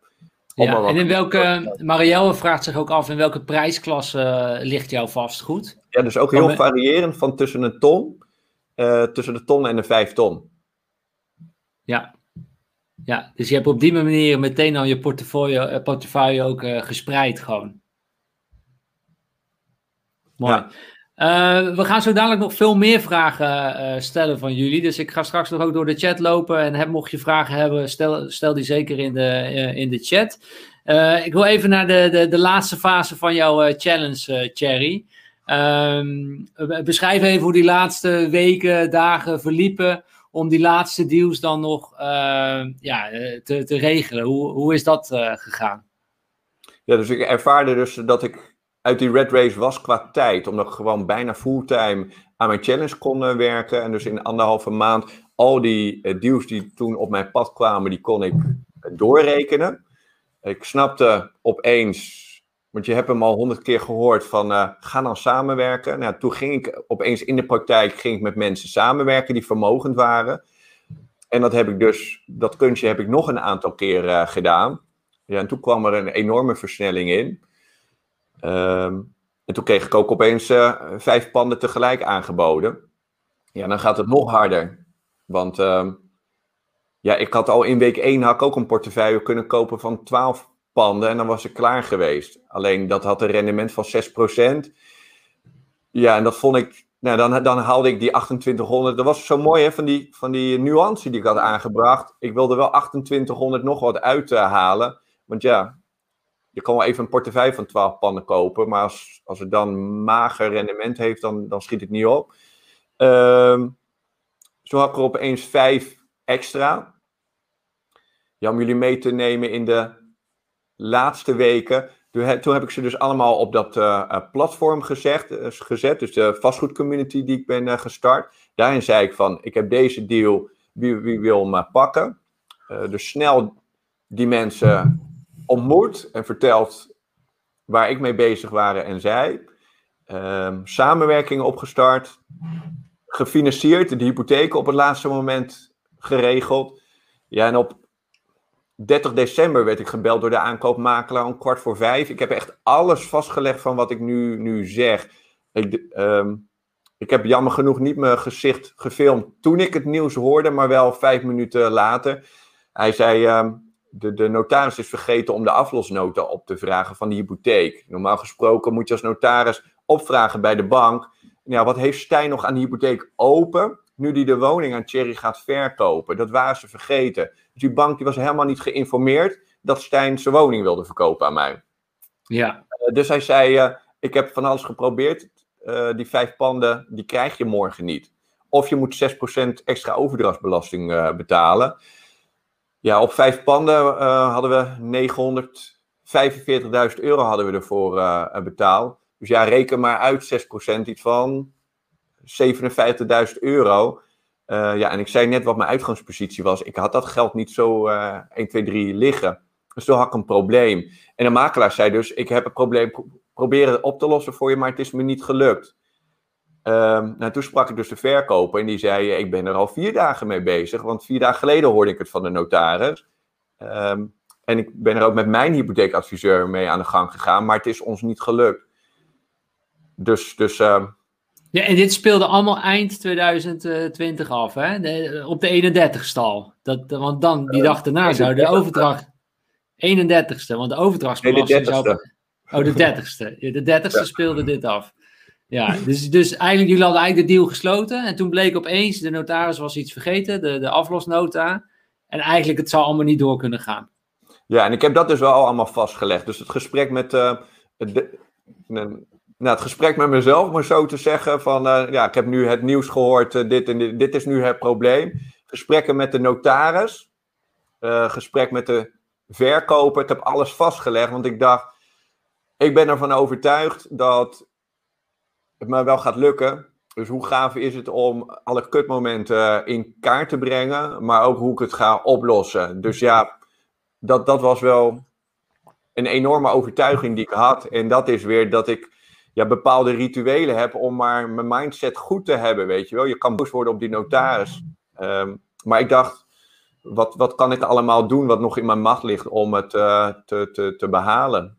Um, en alle trucjes die ik nog kan uitvoeren, die heb ik dus uh, in beeld gebracht. Toen was het s'avonds. Ik heb mijn samenwerkingspartner heb ik het niet verteld. Want ik uh, wist dat hij uh, ja, alleen maar hevig geëmotioneerd zou zijn. Dus ik dacht, nou laat haar gewoon rustig slapen. En s ochtends vroeg gingen we naar de notaris toe. We hadden het geld overgemaakt naar de notaris. In het geloof dat het wel goed zou komen. Um, Edwin zag ik voor het eerst op 31 eh, december live. We hadden elkaar wel gesproken. Dat was een van de samenwerkingspartners. Echt op intuïtie hebben we het allebei gedaan. Ondernemersintuïtie. En uh, Faisa, die had ook nog nooit live uh, gezien. Um, ik had alles gefilmd bij de notaris. Op mijn laptop. ik deed alsof ik een document aan het tikken was. Nou, dat was ik ook, want ik moest nog een leningovereenkomst moest ik, tikken. Ja, toen, zei ik tegen Faisa, het, de notaris is de aflosnota vergeten op te vragen. Dus ik ben gebeld gisteren en we, we konden niet passeren. En, en meer zei ik niet. Ik dacht, uh, ik ben benieuwd hoe zij erop reageert. Ja, ze, liet het gelaten over zich heen uh, komen. Ja, en toen nam de notaris het gesprek over. En die zei inderdaad, ik ben vergeten om de aflosnota op te vragen. Maar, maar Thierry die is tot half twaalf s s'avonds doorgegaan. en we hebben nu een half uur van tevoren, voor het passeren, hebben we dus de aflosnota gekregen. Um, ja, en, en, dat heb ik dus vastgelegd. Het is, het is, het is een rollercoaster van emoties uh, is het, is het uh, geworden. Uh, maar ja, ik heb gemerkt, als je gewoon sterk de overtuiging hebt van het moet. Ja, en die challenge heeft daarbij geholpen, weet je wel. Gewoon die druk die je dan jezelf oplegt. Maar ook gewoon mensen die zeggen van... joh, Stijn, wat heb jij een grote bek. Ehm, eigenlijk vind je... Ja, er, waren best wel veel mensen die zeiden van ja, dat hou je altijd. mensen die mij berichtjes sturen met. Als je twaalf panden niet uh, haalt, in, uh, dan, dan vind ik je niet meer geloofwaardig. En dan uh, vind ik dat je de community moet opheven. Weet je wel, dat soort Zo. mensen heb je altijd hè, die dat, die dat doen. Um, maar dat gaf me ook wel weer een draai. Als je daar positieve van kan maken, in plaats van dat je er tegen ingaat van het lukt wel ik geloof in mezelf. Uh, ja, dan ga je om kwart voor vijf ga je dingen bedenken waardoor het toch mogelijk is. Ja. ja, en wat denk je dat echt jouw succesfactor is geweest? Dat het, nou, uiteindelijk zijn het elf panden geworden. Dat dat je gelukt is. Wat denk je? Ja, uiteindelijk zijn het dertien panden geworden. Oh, dertien panden. Ja. Ja, ehm, wat, wat, denk je, wat, wat, wat is jouw succesfactor als je nu terugkijkt? En wat, wat denk je wat ook voor de kijkers belangrijk is om uh, het voor elkaar te krijgen. Ook al gewoon één vastgoedpand. Ja, twee dingen.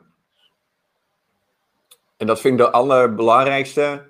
Is, en, en dat is iets waarvan jullie waarschijnlijk zullen denken: pff, uh, het zal wel. Uh, mindset.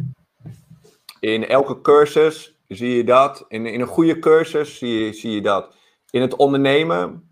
Mijn bedrijf is zo keihard gegroeid doordat ik uh, heb geleerd om bepaalde rituelen toe te passen. Dus als je kijkt naar succesvolle ondernemers, succesvolle vastgoedbeleggers, succesvolle Olympische spelers, hebben allemaal rituelen. Uh, ja, en dat is dat obsessieve gedrag wat ik heb. Dat ik uh, een, een, een, journal kan bijhouden en dat ik gewoon een maand volhoud om daar elke dag in te schrijven. en mijn hersenen programmeer van: oké, dit is mijn doel voor vandaag. En dat mag niet ten koste gaan van. Want als je obsessief gedrag hebt en je gaat gewoon als een speer, het eerste wat je dan vergeet is je lichaam. Uh, dus dus ik had zo enorm veel druk op mijn hoofd, om maar zo te zeggen. Tijdsdruk en weet ik veel wat. Dus, dus ik ben ehm, drie keer per week met een personal trainer blijven trainen, zodat ik fit bleef, fysiek, maar ook mentaal. Ehm, meditatie, ja, ik vind dat echt super moeilijk. Ik hoorde dat echt iedereen zegt van, dan moet je mediteren, want uh, blijf je rustig van en dan hou je het op, allemaal op een rijtje. Ja, ik ga zo hard door het leven dat, dat ik dat echt super moeilijk vind. Dus daar heb ik oordopjes in gedaan. Elke ochtend, uh, ja, in ieder geval wel geleide meditatie. En s'avonds rustig slapen.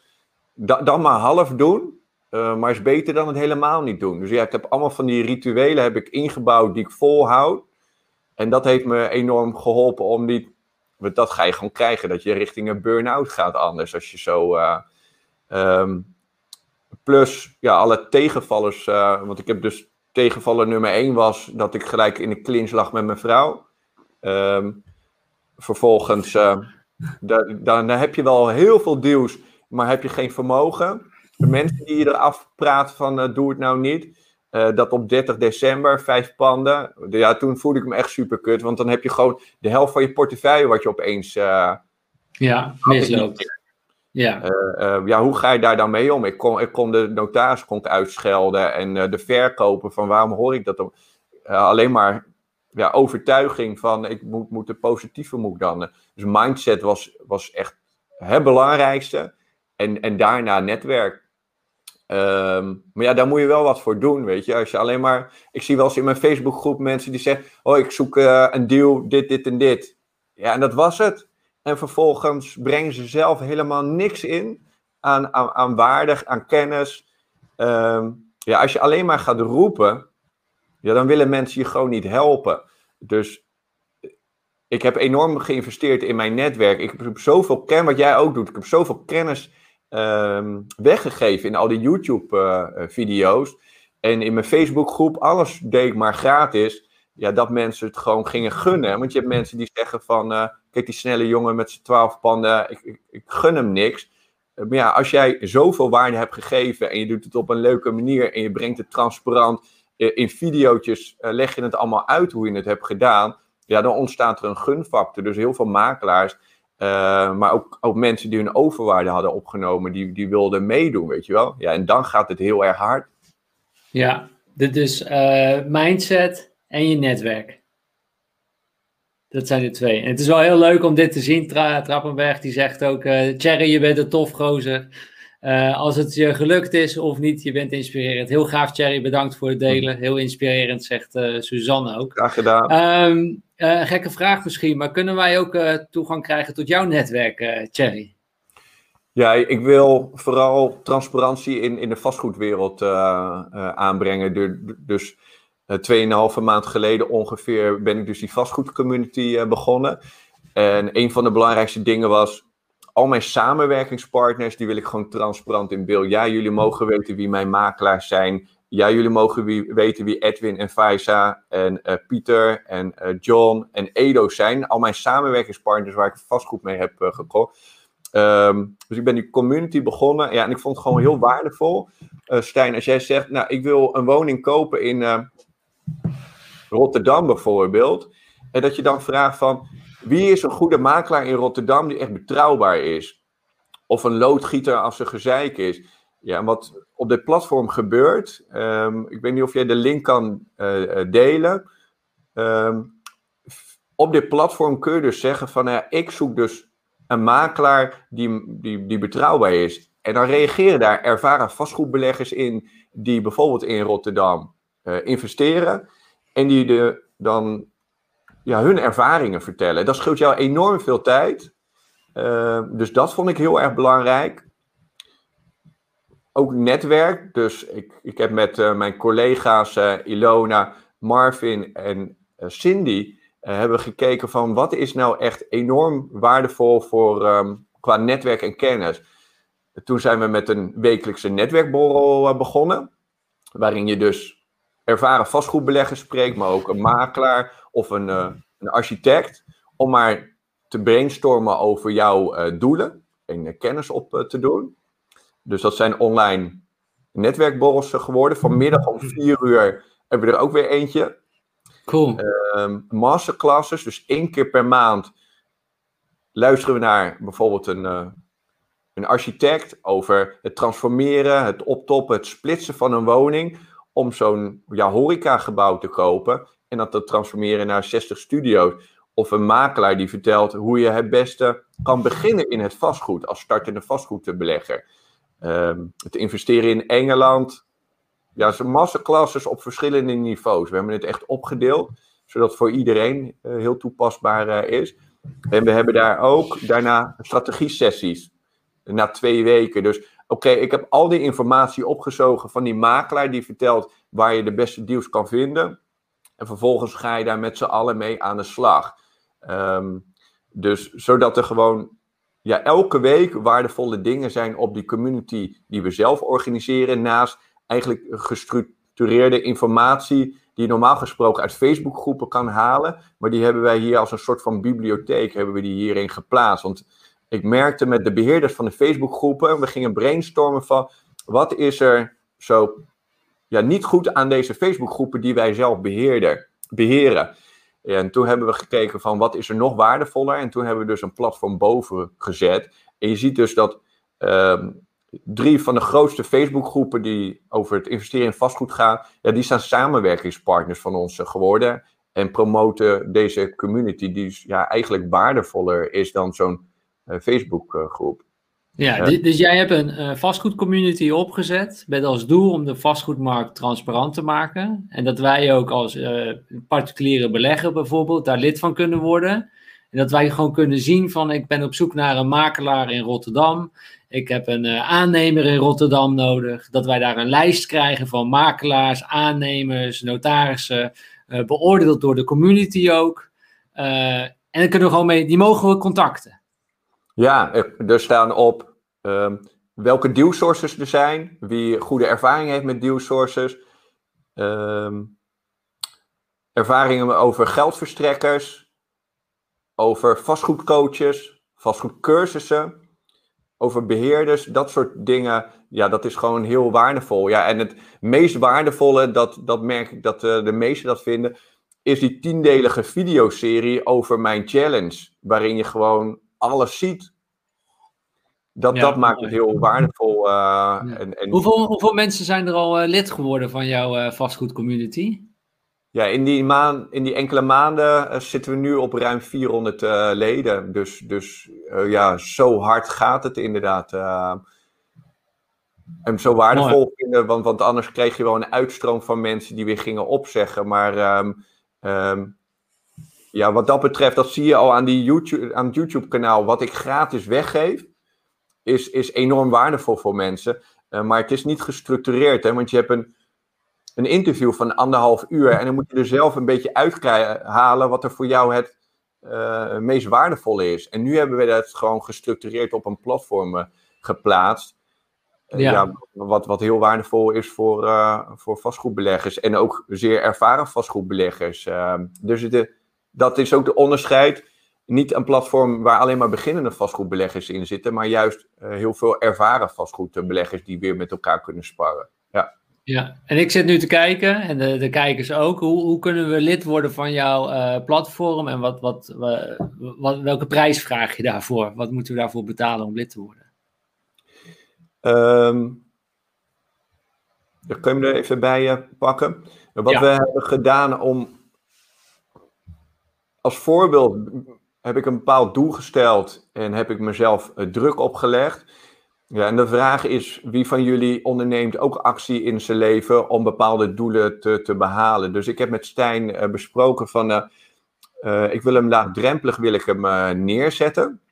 dus voor ja, vier tientjes krijg je eigenlijk toegang tot ons netwerk. En je ziet in de praktijk met die tiendelige videoserie hoe ik het allemaal heb gedaan. Dus voor 40 euro krijg je het netwerk en de kennis ja, en, de, en de vaardigheden laten we dan ook uh, zien. Um, want we, wilden hem laagdrempelig, dus, dus je zit ook niet vast aan een jaarabonnement. We hebben het gewoon eenmalig, kun je het uitproberen. En dan zou je dus na een maand kunnen opzeggen om maar zo laagdrempelig mogelijk uh, te maken. Dat je niet het excuus hebt van ja, maar ik heb er geen tijd en geen geld uh, voor. Eh, dat vond ik het eh, belangrijkste. En om. Ehm, elke keer komt er maar meer waarde in. Dus eh, we zijn niet begonnen met 100 euro per maand. Maar we zijn hem nu die steeds waardevoller wordt, zijn we de prijs wel af en toe aan het verhogen. hoe we dat dan doen, is op het moment dat je instapt, dan gaat die prijs niet meer voor jou omhoog. Dus, dus je zou um, ehm, 40 euro per maand kunnen betalen. En dan blijft dat zo. Mits je dan voor zondagavond, want eh, maandag gaat de prijs dus omhoog. Om maar ja, toch ook wel wat te testen van kom jij in actie of, uh, of niet. Maar het wordt steeds waardevoller en we wilden met een laagdrempelig uh, bedrag beginnen. Ja, dus als ik het nu goed begrijp, we kunnen dus uh, toegang krijgen tot jouw netwerk, tot jouw notaris, jouw investeerders. Uh, en er zijn er nog veel meer waar je nog niet mee hebt samengewerkt. Die zitten er ook in. Krijg je ook toegang uh, tot. Die kunnen wij gewoon berichtjes sturen. Daar kunnen wij mee in, in contact komen. er is een wekelijkse netwerkborrel. Hè. Straks om vier uur wordt er alweer online wordt er geborreld en kun je gaan netwerken. Dan zit je allemaal met gelijkgestemden die in vastgoed willen ga je kijken of je elkaar kan, uh, kan helpen. Uh, er zitten ook mensen gewoon, ja, die niet willen, die gewoon veel geld hebben, maar niet zin hebben om het allemaal uit te gaan zoeken. Zitten die er ook tussen? Nee, die zitten er eigenlijk bijna niet tussen. Dit zijn wel echt mensen, want dat heb ik ook geprobeerd. Het liefst wil je tegen 4% lenen van een multimiljonair. En dat hij zich niet bemoeit met jouw zaken. Dat is het meest ideale. Ik ben er wel mee bezig, want dat is echt heel waardevol als die ook op het platform komen. Ehm, maar ik wil de verwachtingen wel gewoon goed managen. Op dit moment zitten die er heel weinig. Iedereen die erop zit, die, die is ook vastgoed investeerder of wil dat worden. Uh, dus het is een combinatie. Als je gaat samenwerken, dan um, ja, is de vraag of je ervoor open wil staan om iets voor 50% te kopen. Dat soort samenwerkingen zie je in het meeste. Ja, ja maar omdat je zei van uh, met jou, jij, jij uit deze community heb jij wel een aantal van jouw panden gefinancierd. Dus er kwam wel iemand naar jou toe die had dan drie ton vanuit ja, zijn meeste, overwaarde. Ja. ja, dit heb ik nog niet verteld, um, uh, realiseer ik me nu. De meeste met wie um, uh, ik die samenwerking ben aangegaan, zijn allemaal eigenaar geworden van de woning. Dus vandaar dat ik belangrijk vond om in die challenge te noemen 2800 uh, ja, ik weet het niet zo uit mijn hoofd, 30 euro of zo. Um, dat komt uit dat ik dus voor heel veel panden 50% eigenaar ben geworden. Dus bijvoorbeeld uit een woning hou je een cashflow van 750 euro en dan gedeeld door 2. En dan heb ik dus doorgerekend van, oké, als ik zoveel panden koop en ik word gedeeltelijk eigenaar, dan heb ik dus ook gedeeltelijke inkomsten, maar ik heb ook gedeeltelijke kosten. En um, ja, leg vrij weinig eigen geld in. Dus dan kan ik toch nog zo'n deal pakken. En dan wilde ik onderaan de streep met alle kosten, het onderhoud wat ik reserveer, dus op die 2800 euro uitkomen. Want anders zit ik mezelf in de schulden te begeven, ja, terwijl ik er geen reet mee opschiet. Uh, dus dat was het belangrijkste. Ja. Ja, uh, in ieder geval, uh, mensen, als jullie het interessant vinden, je kunt dus lid worden van de vastgoedcommunity van, uh, van Cherry. het start vanaf 40 euro per maand, heb je gewoon toegang. Je kunt ook iets meer voordeel hebben. Als je kiest voor een kwartaalbetaling, dan is het 110 euro. Of betaal je per jaar, dan is het 400 euro. Dan heb je twee maanden gratis. deze prijzen zijn op dit moment, vanaf maandag zullen de prijzen omhoog gaan. Wat wordt dan de, de prijs per maand? Um, die 40 euro die wordt dan 45 euro uh, per maand. Ja. ja en, en uh, regelmatig gaat de prijs omhoog als we er dus echt enorm waardevolle dingen weer extra in uh, plaatsen. Uh, dat doe ik ook omdat er vier, we zijn met z'n vieren zitten we dus, uh, uh, zit 2,5 FTE zit erop. Dus ik maak ook kosten. Zoals die Facebookgroep was vrijwilligerswerk en er werd bijna niks mee gedaan. Ja, en hier zitten dus 2,5 uh, FTE op. Dus hier maak ik kosten om, om het steeds waardevoller uh, te, te, te maken. Dus ja, dan kan je het, als je dat uh, elke keer maar beter maakt, kan je het niet voor vier tientjes uh, wegzetten. Um, dus dat is de reden. Wat ik wel wil, um, ik weet, sommigen hebben dat misschien gezien, die blauwdruk, die kunnen we nog uitleggen, want daar was heel veel behoefte aan. Wat ik als extra bonus uh, wil geven naast die, die videoserie die erin uh, staat, is dat als je reserveert, dan zou je zo'n vastgoed blauwdruk, die we de vorige keer. Uh, kun, kun je, weet jij nog wat die in hield? Want daar was enorm veel vraag naar. nou, de blauwdruk was dat je. Toen was het voor 200 euro. Kon je met jouw team in contact komen. En dan werd een hele financiële analyse gemaakt voor jou als persoon. Van hey, hoe sta je er nu voor? En hoeveel geld zou je kunnen lenen? En bij welke financiële verstrekkers zou je dat kunnen doen? Dus niet alleen bij de reguliere banken, maar ook bij andere verhuurhypotheken die jullie in jullie netwerk hebben. Werd een hele analyse gemaakt en dan zag je gewoon meteen van, hé, hey, nou, ik heb eigenlijk vanuit mijn huis of uh, zoveel heb ik, ik zou 100.000 euro kunnen lenen of 200.000 euro. Dat kost me zoveel per maand. Ja, dan weet je meteen of je een pand kunt kopen of niet, snap je? Dat was er in die blauwdruk. Dat, daar vroegen we toen, normaal was dat 300 euro, toen tijdens de live show was dat 200 euro. Ja, je vroeg toen van, uh, er is zoveel vraag naar, kunnen we hem niet uh, door laten lopen of, of met een wat kleinere ja. uh, korting. Ja. maar ja, daar liep ik best wel op leeg, omdat ik hem gewoon echt letterlijk uit mijn eigen zak betaal. En mijn collega's, ehm, die huur ik daar wel voor in om, om te helpen. Ehm, voor deze live show wil ik die nog, nog één keer aanbieden. Dat, dat je die erbij kan nemen. Ja, en dan is er gewoon geen reden meer uh, uh, om te bedenken van, joh, waarom niet doorpakken? dus dan word je ook nog geholpen om je financiële situatie in kaart te brengen. Dus wat heb ik dan dus eventueel aan overwaarde of aan eigen vermogen wat moet inleggen? Wat de bijkomende kosten zijn. Dus dan word je dus ook nog eens door mijn collega hypotheekadviseur geholpen om eigenlijk in de startblok te staan om je vastgoedpand te kopen. Ja, en wat zijn dan daarvan de, de kosten? 195 euro in plaats van 295 euro. Oké. Dus daar kun je zelf voor, uh, voor kiezen. Je kunt gewoon lid worden van de vastgoedcommunity. Dat is gewoon 40 euro per maand. Uh, of 400 euro per jaar. Uh, als je kiest voor dat lidmaatschap betaal je nooit meer. Blijft altijd dat zolang je lid blijft. dus ook niet als de prijs omhoog zit je er altijd voordeliger in. En daarnaast kun je gewoon, stuur even een mailtje naar ons of naar, naar Cherry kun je in plaats van 300 euro voor 200 euro de, de blauwdruk krijgen. En dan word je financieel helemaal doorgelicht en in kaart gebracht. En dan zie je precies hoeveel hypotheek je krijgt en wat je zou kunnen, kunnen kopen. Ik zie hier trouwens ook op de pagina dat je ook kunt aanvinken optioneel toegang tot de afgesloten off-market deals sectie. Die kunnen we dus ook apart aanzetten. Dat is 12,50 euro per maand. En wat krijgen we daarvoor, Thierry? Ja, wat we dan doen is, um, ik of uh, samenwerkingspartners, dus dealsources of uh, makelaars, die plaatsen daar hun, hun, hun, aanbod in. Um, ja, je, je, ziet dat er ja, een relatief laag bedrag voor wordt betaald. Want ja, als je een deal krijgt dat je een woning kan kopen van anderhalve ton, die, die scherp kan aankopen, ja, wat is dan dit bedrag? Dus je moet ook niet verwachten dat er elke maand of er elke dag deals in worden geplaatst. Want we, we zijn met best wel veel leden. Dus er worden regelmatig worden daar deals in geplaatst die je dus niet in Facebookgroepen uh, ziet. En die we dus zelf hebben doorgerekend. Dus uh, wat ik zelf zou kopen, ja, dat wordt op dit platform geplaatst in die off-market deal sectie. Dat hebben we dus doorgerekend. En ik wilde voorkomen dat als je iets van deal sources krijgt wat veel te hoog um, in de markt wordt aangeboden qua koopsom, of er wordt veel te veel huur gevraagd dan dat eigenlijk mag, of er zitten geen vergunningen op. Ik wilde daar ook weer een filter op uh, zetten. Dus toen uh, dacht ik van, nou, dan ga ik dat zelf, ga ik daar een off-market deal sectie voor maken. Dus er zijn doorgerekende panden, um, ja, zodat je qua aanbod van woningen ook wat meer krijgt.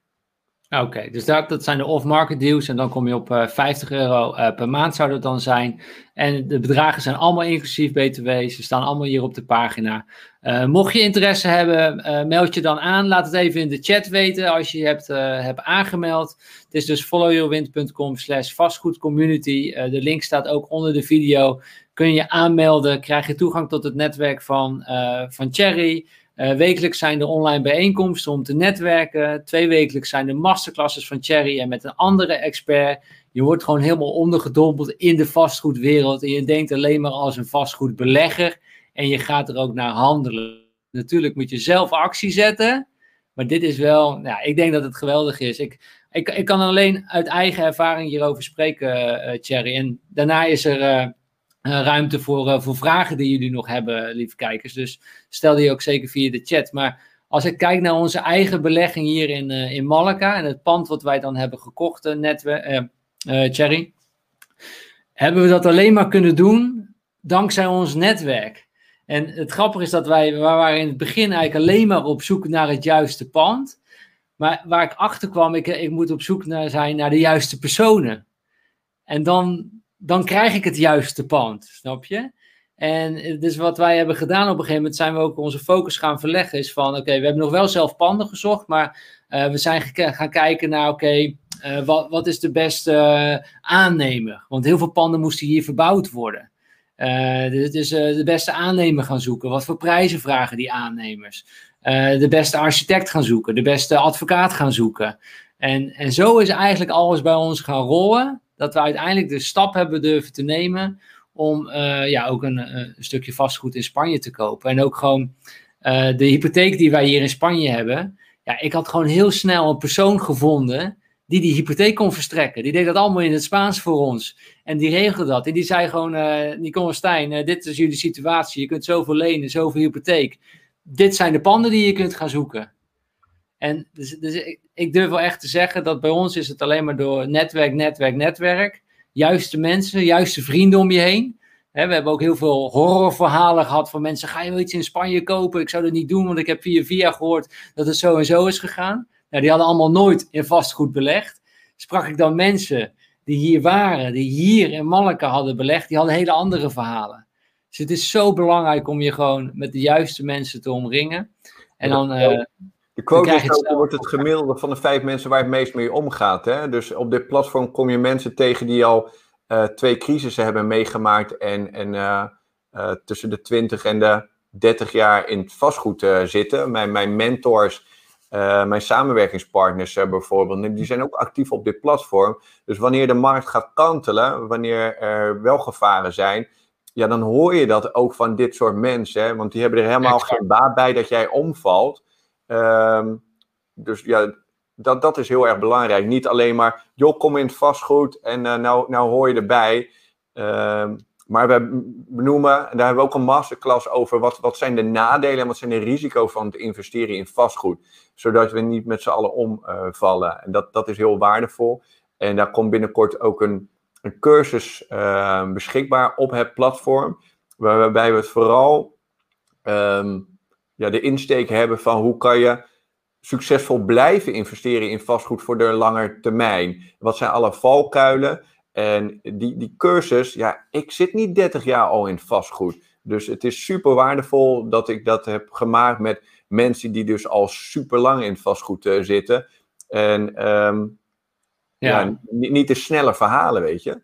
Nee, exact. Het is gewoon voor de lange termijn. En uh, nou, jij gaf het net aan, maar ik ben ooit eens bij uh, Dan Peña geweest. En hij zei uh, toen, show me your friends and I will show you your, your future.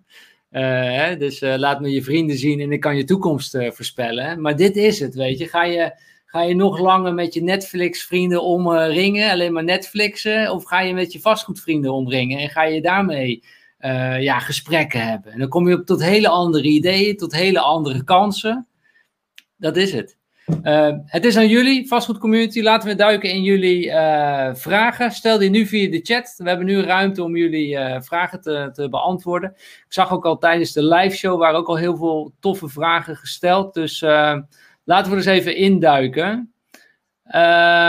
Mohamed die vraagt zich af. Oh, uh, ja, doe maar Nicole. Uh, dit is een vraag van uh, Yusofi. Uh, hoe, hoe word je een dealfinder? Geven jullie daar ook tips in? Ja, zeker weten. Ja. Dus uh, die vraag zou je dus op een platform kunnen plaatsen. Hoe, hoe word ik dealsourcer? En dan krijg je dus antwoorden van andere dealsourcers. Uh, je ziet ook de telefoonnummers. We zijn er heel transparant in wie het wil delen. Uh, die zet zijn telefoonnummer erbij. Hoi, ik ben dealsourcer in uh, Rotterdam. Um, mij kun je bellen voor bepaalde deals. Ja, en die zou dus ook kunnen bellen van... Uh, um, kun je nog wat tips geven over hoe, hoe jij bent begonnen? Ja, als je diegene maar... Dan moet je goed kijken hoe kan je die ander weer aanvullen. misschien, misschien zegt die persoon wel van... Nou, je kan mijn collega worden. Je kan mij helpen. Je kan met mij meekijken hoe ik het allemaal heb gedaan. Uh, en dan splitten we de inkomsten of zoiets. Weet je. je kan daar ook gewoon weer mee samenwerken met je con-collega's. Uh, dus plaats gewoon zo'n vraag op de community en dan helpen we je erbij. Mooi. Uh, Klaas-Jan die vraagt zich af, als je 60.000 euro cash hebt, kun je dan een pand kopen? Wat is jouw ervaring, Thierry? Ja, nu met die 8% overdrachtsbelasting zijn dus de bijkomende kosten wat hoger geworden. hou rekening met als je een koopsom hebt van een woning, dus je legt bijvoorbeeld anderhalve ton neer eh, voor een woning, moet je er rekening mee houden dat je zo ongeveer een derde zelf uh, moet betalen. En dan heb je dus ja, de meest veilige manier eigenlijk uh, te pakken, want dan zou je dus een, een verhuurhypotheek uh, kunnen aanvragen. Dan praat je eigenlijk over de reguliere manier om het in vastgoed te gaan. En een 60.000 euro is een, een goede start. En ja, daar zouden wij dus heel goed bij kunnen helpen als uh, hypotheekadviseurs. Ja, uh, trouwens, in jullie vastgoed community, hè, jij bent hypotheekadviseur, jij met je team van 13 mensen. Uh, maar zitten alleen jullie als hypotheekadviseur in de vastgoedcommunity? Of zitten er ook gewoon nog anderen? Jouw collega's zitten die ook in de vastgoedcommunity? Ja, qua hypotheekadviseurs, dus ja, ik heb echt iedereen toegelaten uh, op het platform. Um, om het maar zo transparant mogelijk te maken. Dus er staan beoordelingen in over hypotheekadvieskantoren. er staan beoordelingen in over onze eigen blauwdruk. Uh, er staan beoordelingen in over uh, coaches, cursussen. Ja, en we halen niks weg. Dus, dus ja, transparanter kan het niet. Dus er staan, ja, ja klopt. Dus ook over jullie staan reviews, maar over je collega's staan reviews. Uh, en dat is gewoon helemaal transparant en dat blijft daar. Ja, als een zeer ja. ervaren vastgoedbelegger zegt, uh, joh, ik heb goede ervaringen met deze bank of deze hypotheekadviseur. Ja, dan is dat gewoon waardevol voor jou. En dan zou het wel echt heel triest zijn als ik die beoordeling weghaal en dat dan alleen maar denk van, oh, mogen alleen maar mooie verhalen over ons uh, zijn. Um, ja, dan val je op een gegeven moment val je dan toch wel door, door, de, door de mand. En uh, mijn missie was juist, of is, om die, uh, die vastgoedwereld transparant te maken. En als iemand over ons zou schrijven van, joh, het is me toch wel tegenvallen, die blauwdruk. Uh, ik kan ook aan de gang gaan met die kwaliteit dan. Dan is dat een signaal voor mij van, oké, dan, nou, dan moet ik met mijn collega gaan praten. want het viel tegen. Dus het geeft me ook heel veel waardevolle informatie waar ik zelf mee aan de gang kan gaan. Ja. Ja, uh, Marion die vraagt zich nog uh, af. Uh, Marion, is de off-market deal sessie over heel Nederland? Ja. ja, mijn ambitie is om hem over de grens te trekken. Maar we zijn net begonnen. Bijna net begonnen. Dus ehm, ik wil het eerst heel waardevol maken voor Nederland. maar het is wel heel Nederland. Uh, dus ook die off-market deals zijn over heel Nederland. Ook die deal sources die ik in kaart heb gebracht, werken ja, over, over heel Nederland. Die, heb ik in vier regio's uh, opgedeeld. Um, en over een tijdje zal dat ook uh, in het buitenland zijn. Ja. ja, dus gaan we naar België, Duitsland, UK, waar je zelf ook hebt geïnvesteerd. onwijs interessant. Dus, maar als ik nu lid word voor 40 euro, dan heb ik straks daar ook toegang tot. Ik ga niet meer betalen. Uh, nee, want, want die off-market eh, deals, dat is een uh, optioneel iets wat oh, we ja. net hadden doorgesproken. Ja, dat dus is die 12,50 per maand. Ja, ja, dat was die 12,50 per maand inderdaad. Ja, dat is 12,50. Ja. maar gewoon waarvoor je nu een maandbedrag afsluit, dat blijft het. Je betaalt nooit meer en je kunt het gewoon per maand opzeggen. Ja, ja, om, ja. om oh ja, ook weer in lijn met transparantie, weet je. Als, als je het vind tegenvallen, ja, dan wil ik de laatste zijn die, uh, dan, dan, dan heb, heb ik en mijn team hebben wij werk uh, te doen. Uh, ja, om je eerlijk te zeggen, toen we het platform net startten, toen kregen we wel eens van, ik vind toch tegenvallen, er staat nog niet heel erg veel op.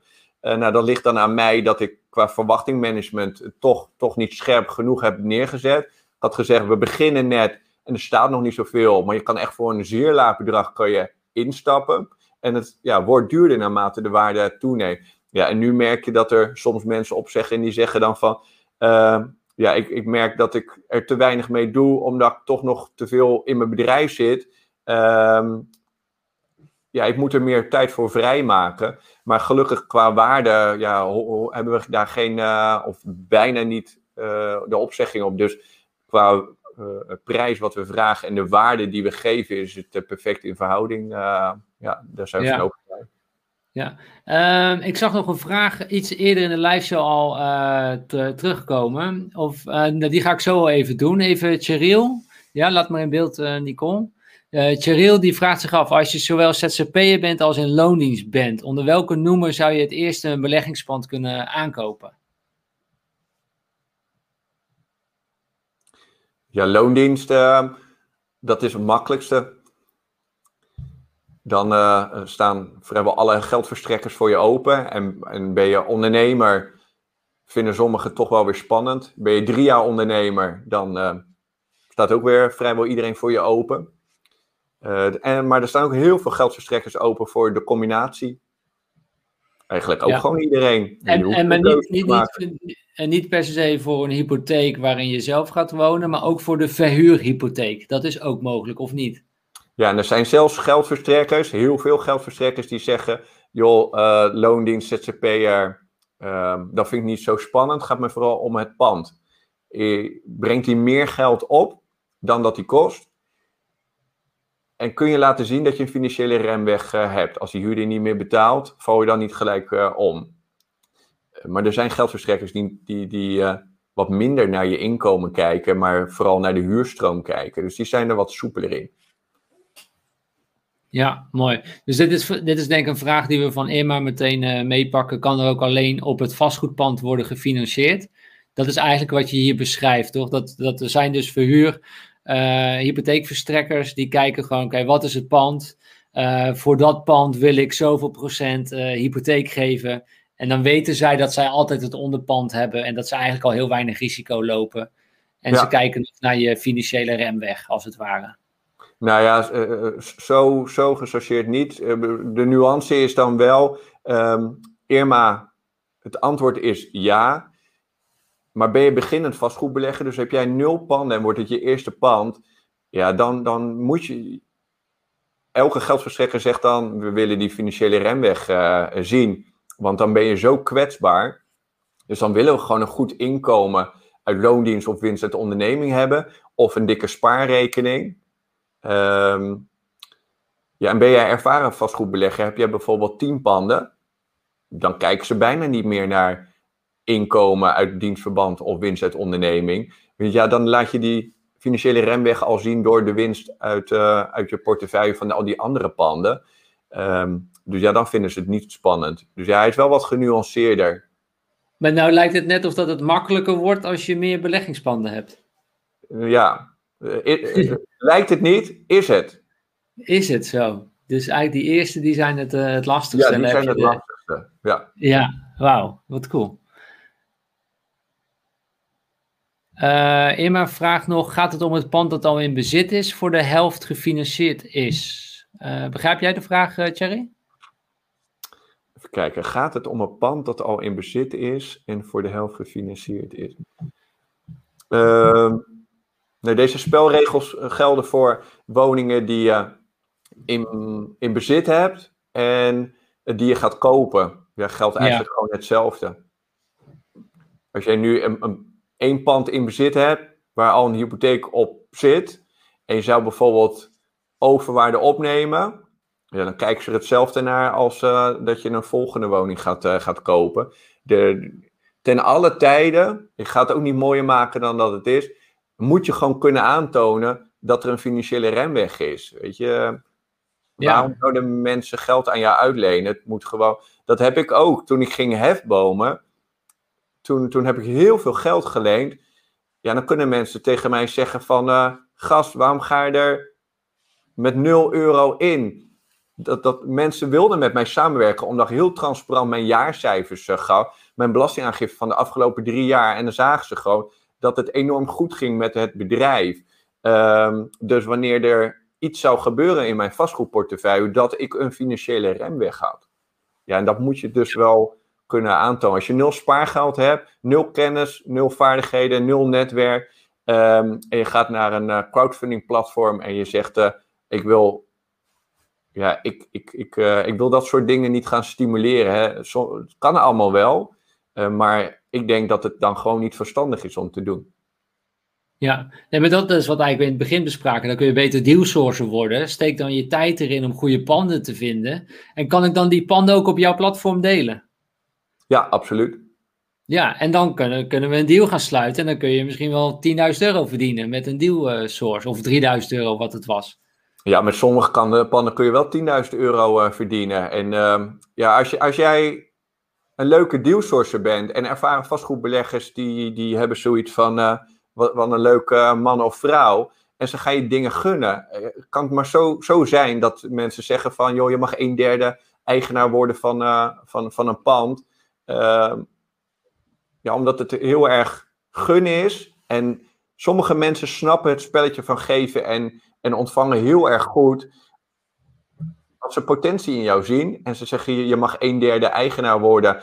Ja, als je dit en dit uh, wel hebt gedaan. Um, onder bepaalde voorwaarden natuurlijk. Maar als je daardoor zo dankbaar bent, kan er wel weer iets terugkomen. Hè? Sommigen die geloven gewoon dat jij over drie jaar dan weer een nog gavere deal ook weer aan hun gunt. Ja. Dus ja, op dit platform zitten heel veel mensen die het spelletje van geven en ontvangen, wederkerigheid heel erg goed, goed snappen. dus doe het zelf ook, is eigenlijk je advies. Ja, ja, mooi. Uh, laat even weten als je geïnteresseerd bent in de vastgoedcommunity en als je gaat aanmelden, laat het even weten in de, in de chat. Het is natuurlijk altijd leuk om te, te horen. Ik zag heel veel een berichtje van Elma terugkomen. Ik ben heel tevreden bij, uh, bij Cherry. Gewoon eerlijke en lieve mensen, niets te duur uh, kopen. Oh, leuk. dat, onwijs tof van, van, van, van Elma ook. Ehm eens even kijken. Laten we het laatste rondje vragen doen. Mochten jullie nu nog vragen hebben, stel die nu voor de chat. Gaan we nog één rondje vragen doen die je nu hebt. Dit is je kans om die gewoon live aan Cherry uh, te stellen. Hij is nu hier. En uh, daarna is het pas weer uh, ja, om vier uur s middags als je lid wordt van de vastgoedcommunity. Dan kunnen jullie netwerken met iedereen. Maar je hebt nu de mogelijkheid om live vragen te stellen aan, aan Cherry. Dus maak gebruik van die uh, vragen. Cheryl die, uh, van die ruimte. Cheryl, Cheryl, die vraagt zich af: Is het verstandig om eerst een eigen woning aan te kopen en daarna een beleggingspand? Uh, dus dan begrijp ik het zo, Cheryl, om eerst een woning te kopen waar je zelf in gaat wonen. En daarna pas een woning gaat kopen om te verhuren. Wat is jouw visie daarop? Ik denk dat ze Cheryl heet. Cheryl. Maar het zou ook Cheryl kunnen zijn, maar ik denk Cheryl. Oh ja, Cheryl. Dat, dat is mijn gok. Sorry als ik het verkeerd uitspreek. ja, ja, Jij maakt mooie woord, uh, mooie naam altijd. ja, klopt, ja. Um, voorheen maakte het niet uit, maar je ziet dat er een BKR-registratie is gekomen bij heel veel geldverstrekkers. Als je een verhuurhypotheek neemt, dat die dan in BKR vermeld staat als een positieve registratie. En sommige banken die zeggen dan van, uh, ja, ik, ik uh, vind het alleen maar super dat jij niet afhankelijk bent van je winst uit ondernemingen of loondienst. En dat je je aan risicospreiding doet met je huurinkomsten. Um, dus als jij winst maakt op zo'n pand, nemen we juist ook nog dat stukje winst mee en verhogen we jouw inkomen en daardoor kan je juist nog meer lenen. Andere geldverstrekkers die zeggen van, uh, nou we houden het buiten beschouwing als je een eigen woning koopt. En de anderen zeggen, we zien iets in de BKR, daardoor raken we in paniek en um, verlagen we jouw leencapaciteit. Dus banken zijn strenger geworden met verhuurhypotheken. Dus dat is belangrijk om te weten. Dat ga ik ook niet mooier maken dan dat het uh, is. Dus als je geen gezeik wil hebben, kan je beter eerst een eigen woning kopen en daarna een verhuurhypotheek. Dus ik kan me voorstellen dat je daardoor niet uh, lid wordt van platform. Uh, maar het is wel ja, de, de eerlijke, het eerlijke antwoord op jouw vraag. Maar je kan ook redeneren van, nou, dan ga ik. Uh, ja, maar dit, maar dit is ook maar dit is, dit is goud, snap je? Het gaat juist om die, die kleine nuances, om net die antwoorden van mensen uit de wereld, dat je die hebt. En die, die vind je niet bij je Netflix-vrienden. Nee. Snap je? En, en dus dat is eigenlijk ook al, ja, wat gewoon heel belangrijk is om het juiste netwerk te hebben. En hè, wat uh, Dan Peña ook, uh, ook, ook, zei van, uh, show, show me your friends and I will show you your future. future. dat, daar, ja, daar, dit is welke antwoorden je krijgt gewoon vanuit je omgeving. Dus ik vind het tof dat je dat zo eerlijk zegt, uh, Thierry. Graag gedaan. Eens even kijken. Ik had nog een goede vraag, uh, zag ik ook van Patrick. Dat is ook wel interessant. Uh, moet je een boeterente betalen als je overwaarde uit je eigen huis wil halen? Nee, want je, in principe niet, moet ik maar zo. Je, je hebt heel veel opties je kan bij je eigen bank kun je vragen van, uh, nou, ik heb het idee dat ik overwaarde heb. Je zou zelfs een taxateur langs kunnen laten komen alvast, om het zeker te weten. Dan laat je je inkomen zien en dan zegt je bank, uh, ja, er kan inderdaad nog wel een ton bij. Wat je mag lenen, dit wordt de maandlast. En je houdt je hypotheek zoals je had, hou je intact, maar je neemt er een extra bedrag bovenop. Dus dan verhoog je je hypotheek, uh, of je vraagt een tweede hypotheek aan bij je huidige geldverstrekker. Maar die rentevastperiode die je al had, die blijft gewoon hetzelfde. Dus je betaalt geen boete. Sommige banken die zeggen, het mag niet. Je mag alleen maar geld lenen als je dat gaat gebruiken voor de verbouwing van je eigen woning. En niet voor vastgoed.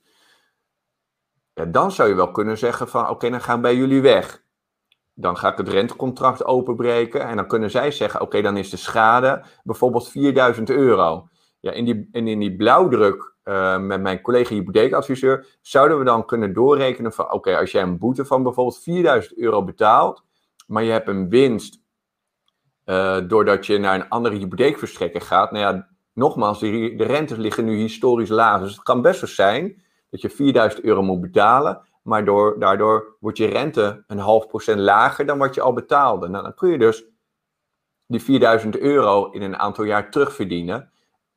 Plus dat je dus nog je overwaarde kan opnemen, omdat een andere hypotheekverstrekker het wel accepteert. Ja. Dus in sommige situaties heb je een boeterente. Ja, en dan kunnen wij dus doorrekenen of je er uh, uh, op, op vooruit gaat financieel gezien. Dit is ook wel echt specialistenwerk, hè? Als ik dit dan zo weer hoor, snap je? Je kunt toch ook niet alles weten? Je bent, of je zit in loondienst, of je bent ondernemer. Je bent helemaal gefocust op je eigen bedrijf of de baan die je hebt. En dan, ja, vastgoed is ook al gewoon weer een nieuwe wereld. Dat je, waarin je jezelf, waar je gewoon tijd in moet investeren. Je moet jezelf opleiden. Maar dus ook gewoon met de juiste mensen gaan omringen. Dat je sneller deze antwoorden krijgt. En je kunt dit, niet, dit kun je gewoon niet even zo op internet vinden. Nou ja, je, sommige dingen kun je als je het heel goed gaat zoeken, als je weet uh, op welke term, dan kun je um, heel veel dingen kun je, uh, vinden. Um, maar het belangrijkste is, uh, kloppen de verhalen die je dan vindt op het internet? En zijn ze wel gestructureerd? Ja, en met die community wilden we twee dingen. Het heel gestructureerd hebben en we wilden echt de juiste antwoorden. En niet van horen zeggen dat dit de regeltjes zijn met de hypotheek. Dus vandaar dat er heel veel specialisten, zoals een notaris of een architect, die zitten op dit platform. Um, ja, zonder dat je daar een uurtarief voor uh, betaalt, kun je hun kennis dus uh, gebruiken. Ik heb een huurcontract. Uh, nou ja, dingen als, wat is een goed huurcontract? Hebben jullie een voorbeeld van mij? Een samenwerkingspartner. ik wil gaan kopen met nog iemand. We hebben een hele lijst met 26 punten waar je op moet letten als ik samen met jou een pand ga kopen, bijvoorbeeld. Uh, ja, en dat is heel waardevol. Waar moet ik op letten als ik een huurcontract opmaak? Ja, uh, Elisabeth die vroeg zich nog af, uh, hoe gaat eigenlijk het verhuur bij je, Cherry, van de, de panden die je hebt aangekocht? Um, gisteren had ik een, ook een webinar over het zoeken van, van vastgoed. Toen kreeg ik die vraag ook. Van 13 ehm, woningen, er zijn er twee nog niet overgeschreven op mijn uh, naam. Dus die, die opleveringsdatum uh, die heb ik nog over een paar weekjes. Um, de rest is allemaal verhuurd, behalve één woning. En daar heb ik gisteren een gesprek mee gehad met de huurders. Dus heb ik um, zaterdag uh, gaan ze de woning bekijken. En dan verwacht ik dat die dan ja, maandag al is verhuurd. Dus ik heb alle panden Bijna alle panden heb ik gekocht in verhuurde staat al. Dus met de huurder erin. Of uh, in het koopcontract laten vastleggen dat twee woningen die werden uh, verbouwd eerst tot kamervuurpanden.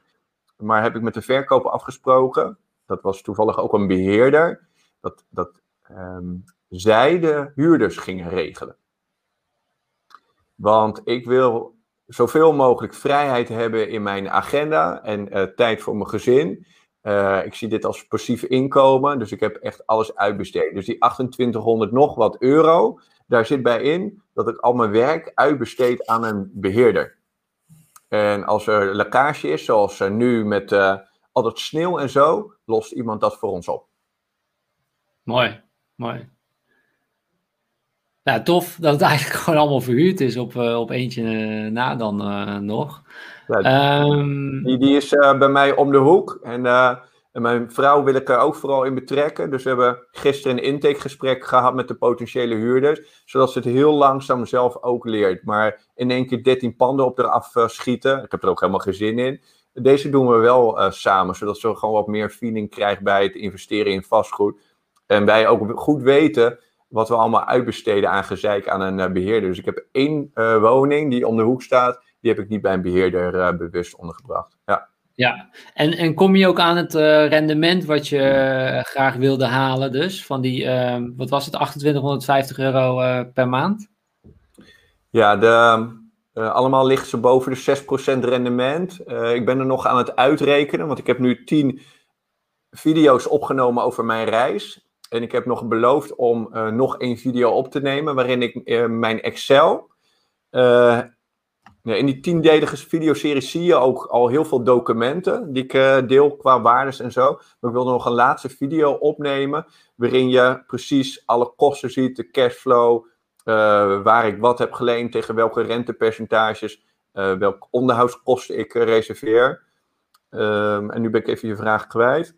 Nou, of je het dus hebt gehaald, die 2850. ja, ja, dat heb ik al doorgerekend, inderdaad. Ja, dat sowieso, maar dan zie je per pand ja, hoeveel procent rendement ik uh, maak. Nou ja, het ligt allemaal tussen de 6,3 en de 9,5 procent rendement uh, ligt het in. Cool, maar jij gaat dus echt weer alles transparant delen in de vastgoedcommunity. Krijg je gewoon precies jouw uh, vastgoedportefeuille. Voor hoeveel heb je het aangekocht? Voor hoeveel geleend? hoeveel reserveer je voor onderhoud? nou, wordt dus ook weer gedeeld. Gewoon om elkaar elkaar slimmer te maken en elkaar te, te helpen. Ja, en dan kun je gewoon goed zullen... modelleren.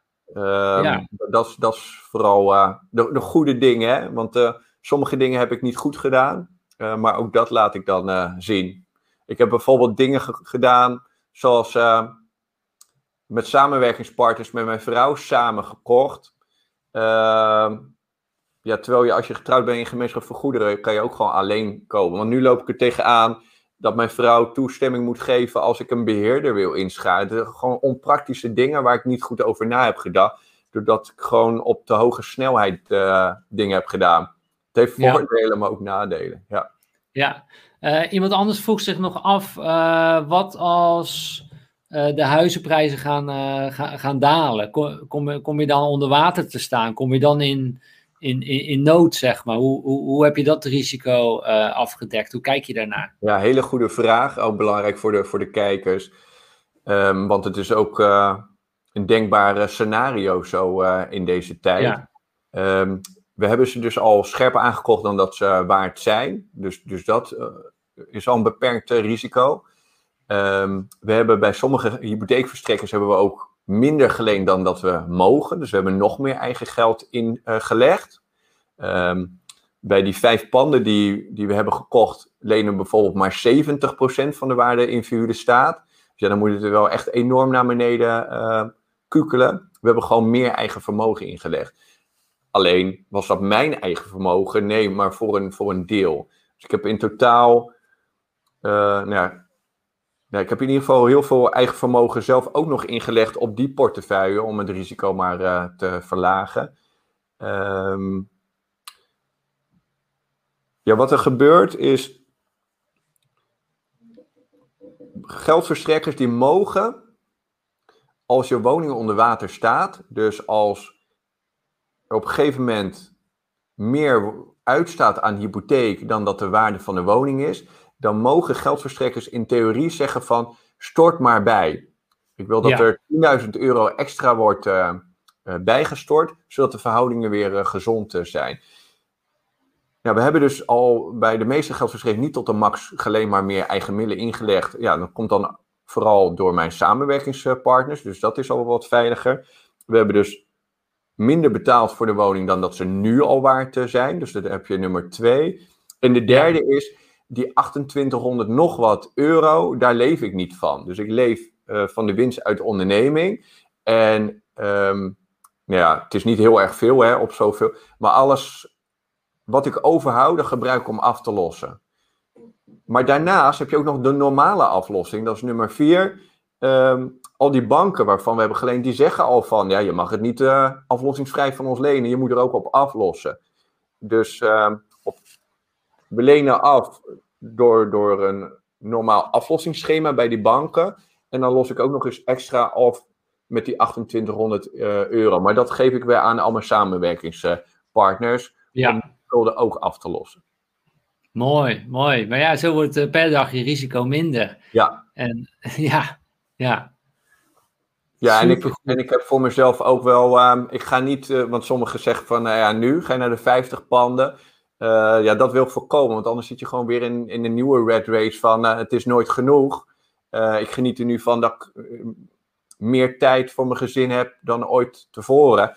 Plus die heb ik ook gewoon beschadigd, hè, want ik ben zo gefocust geweest in mijn doel. Ehm, ik ben blij dat ik geen burn-out heb gekregen. Maar ja, je ziet gewoon op 31 december, nou op 8 januari vertelde ik op YouTube over die challenge ook. Ja, en je ziet gewoon hoe mijn gezicht eruit zag. ik was echt ja. vermoeid. Ehm, ja. En, en, ja, en er werd ook gevraagd van, heb je nog een feestje gevierd met je vrouw? Ik zag die vraag voorbij komen. Ja, ja, exact. Ja, dat, dat is dus weer die... Uh, ja, dat, dat doe ik bijna nooit. Daar word ik echt in getraind door mijn business coach om successen te vieren. Want ik ga altijd maar door. Dat, dat is ook een patroon die ik heb en waar, die ik wil doorbreken. Uh, hup, weer uh, in, in de nieuwe challenge of uitdaging, weet je wel. Ik geniet nu gewoon van uh, wat ik heb en dat wil ik borgen. Dus ik heb tegen mijn business coach ook gezegd, ik borg nu mijn bedrijf. Je hoeft niet weer tien collega's bij en ik hoef ook niet weer twintig panden. wees gewoon eens blij met wat je hebt. Dat, dat, um, daar ben ik nu heel erg mee bezig. Mooi, maar mooi dat er weer een nieuwe fase aanbreekt en dat je dat eigenlijk wel eigenlijk vanuit een hele mooie positie nu kunt gaan, uh, uh, gaan doen, denk ik, uh, denk ik zo. Ja. Charmaine die geeft aan, Charmaine, Jermaine, krijg je weer dat. Mijn uitspraak over de namen. Maar hij of zij geeft heel veel aan, ik moet er helaas van, vandaag, ik moet er helaas vandaag vandoor, denk ik, bedoelt hij. Uh, bedankt uh, voor de waarde en ik zal mij aanmelden bij de community. Fijn weekend. Uh, tof om te horen. Leuk dat je mee gaat, gaat doen. Zou ook Germaine kunnen zijn, hè? Ja, je weet het niet. ja, maar, ja. Ik denk maar hou er dus rekening mee um, om in actie te komen. dit weekend kun je dus nog voor ja, een wat lager bedrag instappen. Exact, voor de 40 euro per, per maand. maar fijn weekend. ja, laatste vraag. En uh, we zijn al twee uur verder. Hè? We zitten nog met 88 uh, man. te gek dat jullie er na twee uur, na twee uur hier nog steeds zijn. vraag van Mo met nog. zit je alleen in vastgoed, Cherry? Of beleg je ook in aandelen en crypto bijvoorbeeld voor de spreiding? Nee, om, om daar eerlijk over te zijn, heb ik nu alles in vastgoed, wat, wat echt totaal niet aan te raden is. Nou, ik heb twee dingen, want ik heb ook twee ondernemingen. Dus ik heb een spreiding van twee ondernemingen en vastgoed. Ehm, maar het meest ideale, ja, ik, heb, trouwens ook indexfondsen, maar als je, ja, dat bedrag is uh, in vergelijking tot de rest heel uh, laag. Um, wat ik wil gaan doen, want mijn vrouw, en dat vraagt ze al heel erg lang, ze zegt, ik heb jou zoveel ruimte gegeven met jouw twee ondernemingen en het vastgoed. Ik wil een stukje zekerheid en dat heb ik er nooit echt goed kunnen geven. Ze zeggen, ik vind het fijn om 50.000 euro ten alle tijde op de spaarrekening te hebben. Want ja, jij, jij neemt ook best wel veel risico's. Mocht iets gebeuren, dan heb ik gewoon mijn zekerheid. Um, maar ik ben ervan overtuigd dat er wel iets met ons financieel systeem uh, gaat gebeuren in de komende jaren. Um, ja, om dat nou liquide te houden, dat is zonde. Dus, ja, en dan zal ik dus wel een stuk goud. Uh, ja, dat zeg ik dan weer raar. Maar uh, investeren in goud, ja, misschien wel fysiek ook. Lijkt me ook wel interessant om uh, te doen. Um, en ik heb inderdaad, uh, ja, ik, heb ook crypto, maar ja, dat, is, dat, dat gaat om een paar duizend euro. Dat, dat is niet heel erg veel. Um, ja, ik heb ook crypto's. Ja. zeg me nu uh, te bedenken. Ja. Heb je de live show van vorige week al gezien? Dat ging over investeren in, uh, in goud. En onder andere in fysiek goud. En hoe je dat kunt, uh, kunt doen. Dus kijk die een keertje terug anders. Thierry. Heel, heel interessant ook. goed voor de, voor de spreiding. En ja, crypto weten jullie. Wij hebben de Bitcoin videohandleiding. Kun je gewoon gratis downloaden followyourwind.com slash gratis streepje BVH. Um, en kun je alles, uh, jij ook, uh, Thierry, alles over Bitcoin uh, leren. Hoe je het koopt, waar je het koopt, waar je het bewaart. Heel goed, heel goed. Um, eens even kijken. Elma, die geeft ook aan. ik heb de afgelopen maanden zoveel geleerd. Tof om te horen, Elma. En wat tof dat je er weer bij bent en nog steeds bij bent. Um, ik denk dat het een mooie tijd is dat we het gaan, uh, gaan afronden. Uh, Thierry, ik wil jou onwijs bedanken voor de, de twee uur die je ons hier hebt uh, gegeven. Dat je ons hebt meegenomen in jouw, ja, jouw reis, jouw challenge. Het was niet allemaal makkelijk. Het heeft je ook uitgeput. Je bent er ook super open in. Um, dat kan ik enorm waarderen. dankjewel dat je zoveel gedeeld hebt, zoveel vragen ook hebt beantwoord. dus ik heb zo nog iets voor jou, Thierry. Zal ik zo met je delen. In ieder geval, volgende week vrijdag om 12 uur is er weer een nieuwe live show. Het is dan 19 februari. En dan gaan we het hebben over financieel vrij dankzij onder andere de FIRE-methode. En ik heb uh, Janneke van der Brink voor jullie uh, uitgenodigd, uh, beter bekend op Instagram, de financiële vrije vrouw. Leuk. leuk. jij kent Janneke Cherry? Ja, zeker weten. Ja, ja, ik ken Janneke best wel goed en haar man. ja, ja. Ja, we zijn, oh, fan, uh, we zijn fan van elkaar. Ja. Jullie zijn fan van elkaar. Nou, onwijs tof om te horen. Uh, zij komt haar verhaal vertellen hoe ze vanuit een uh, burn-out financieel vrij is geraakt in een jaar tijd. dankzij de FIRE-methode. ze gaat delen hoe ze nu vermogen opbouwt, hoe ze dat via indexfondsen doet, via vastgoed doet, maar ook wat haar vastgoedstrategie dan is.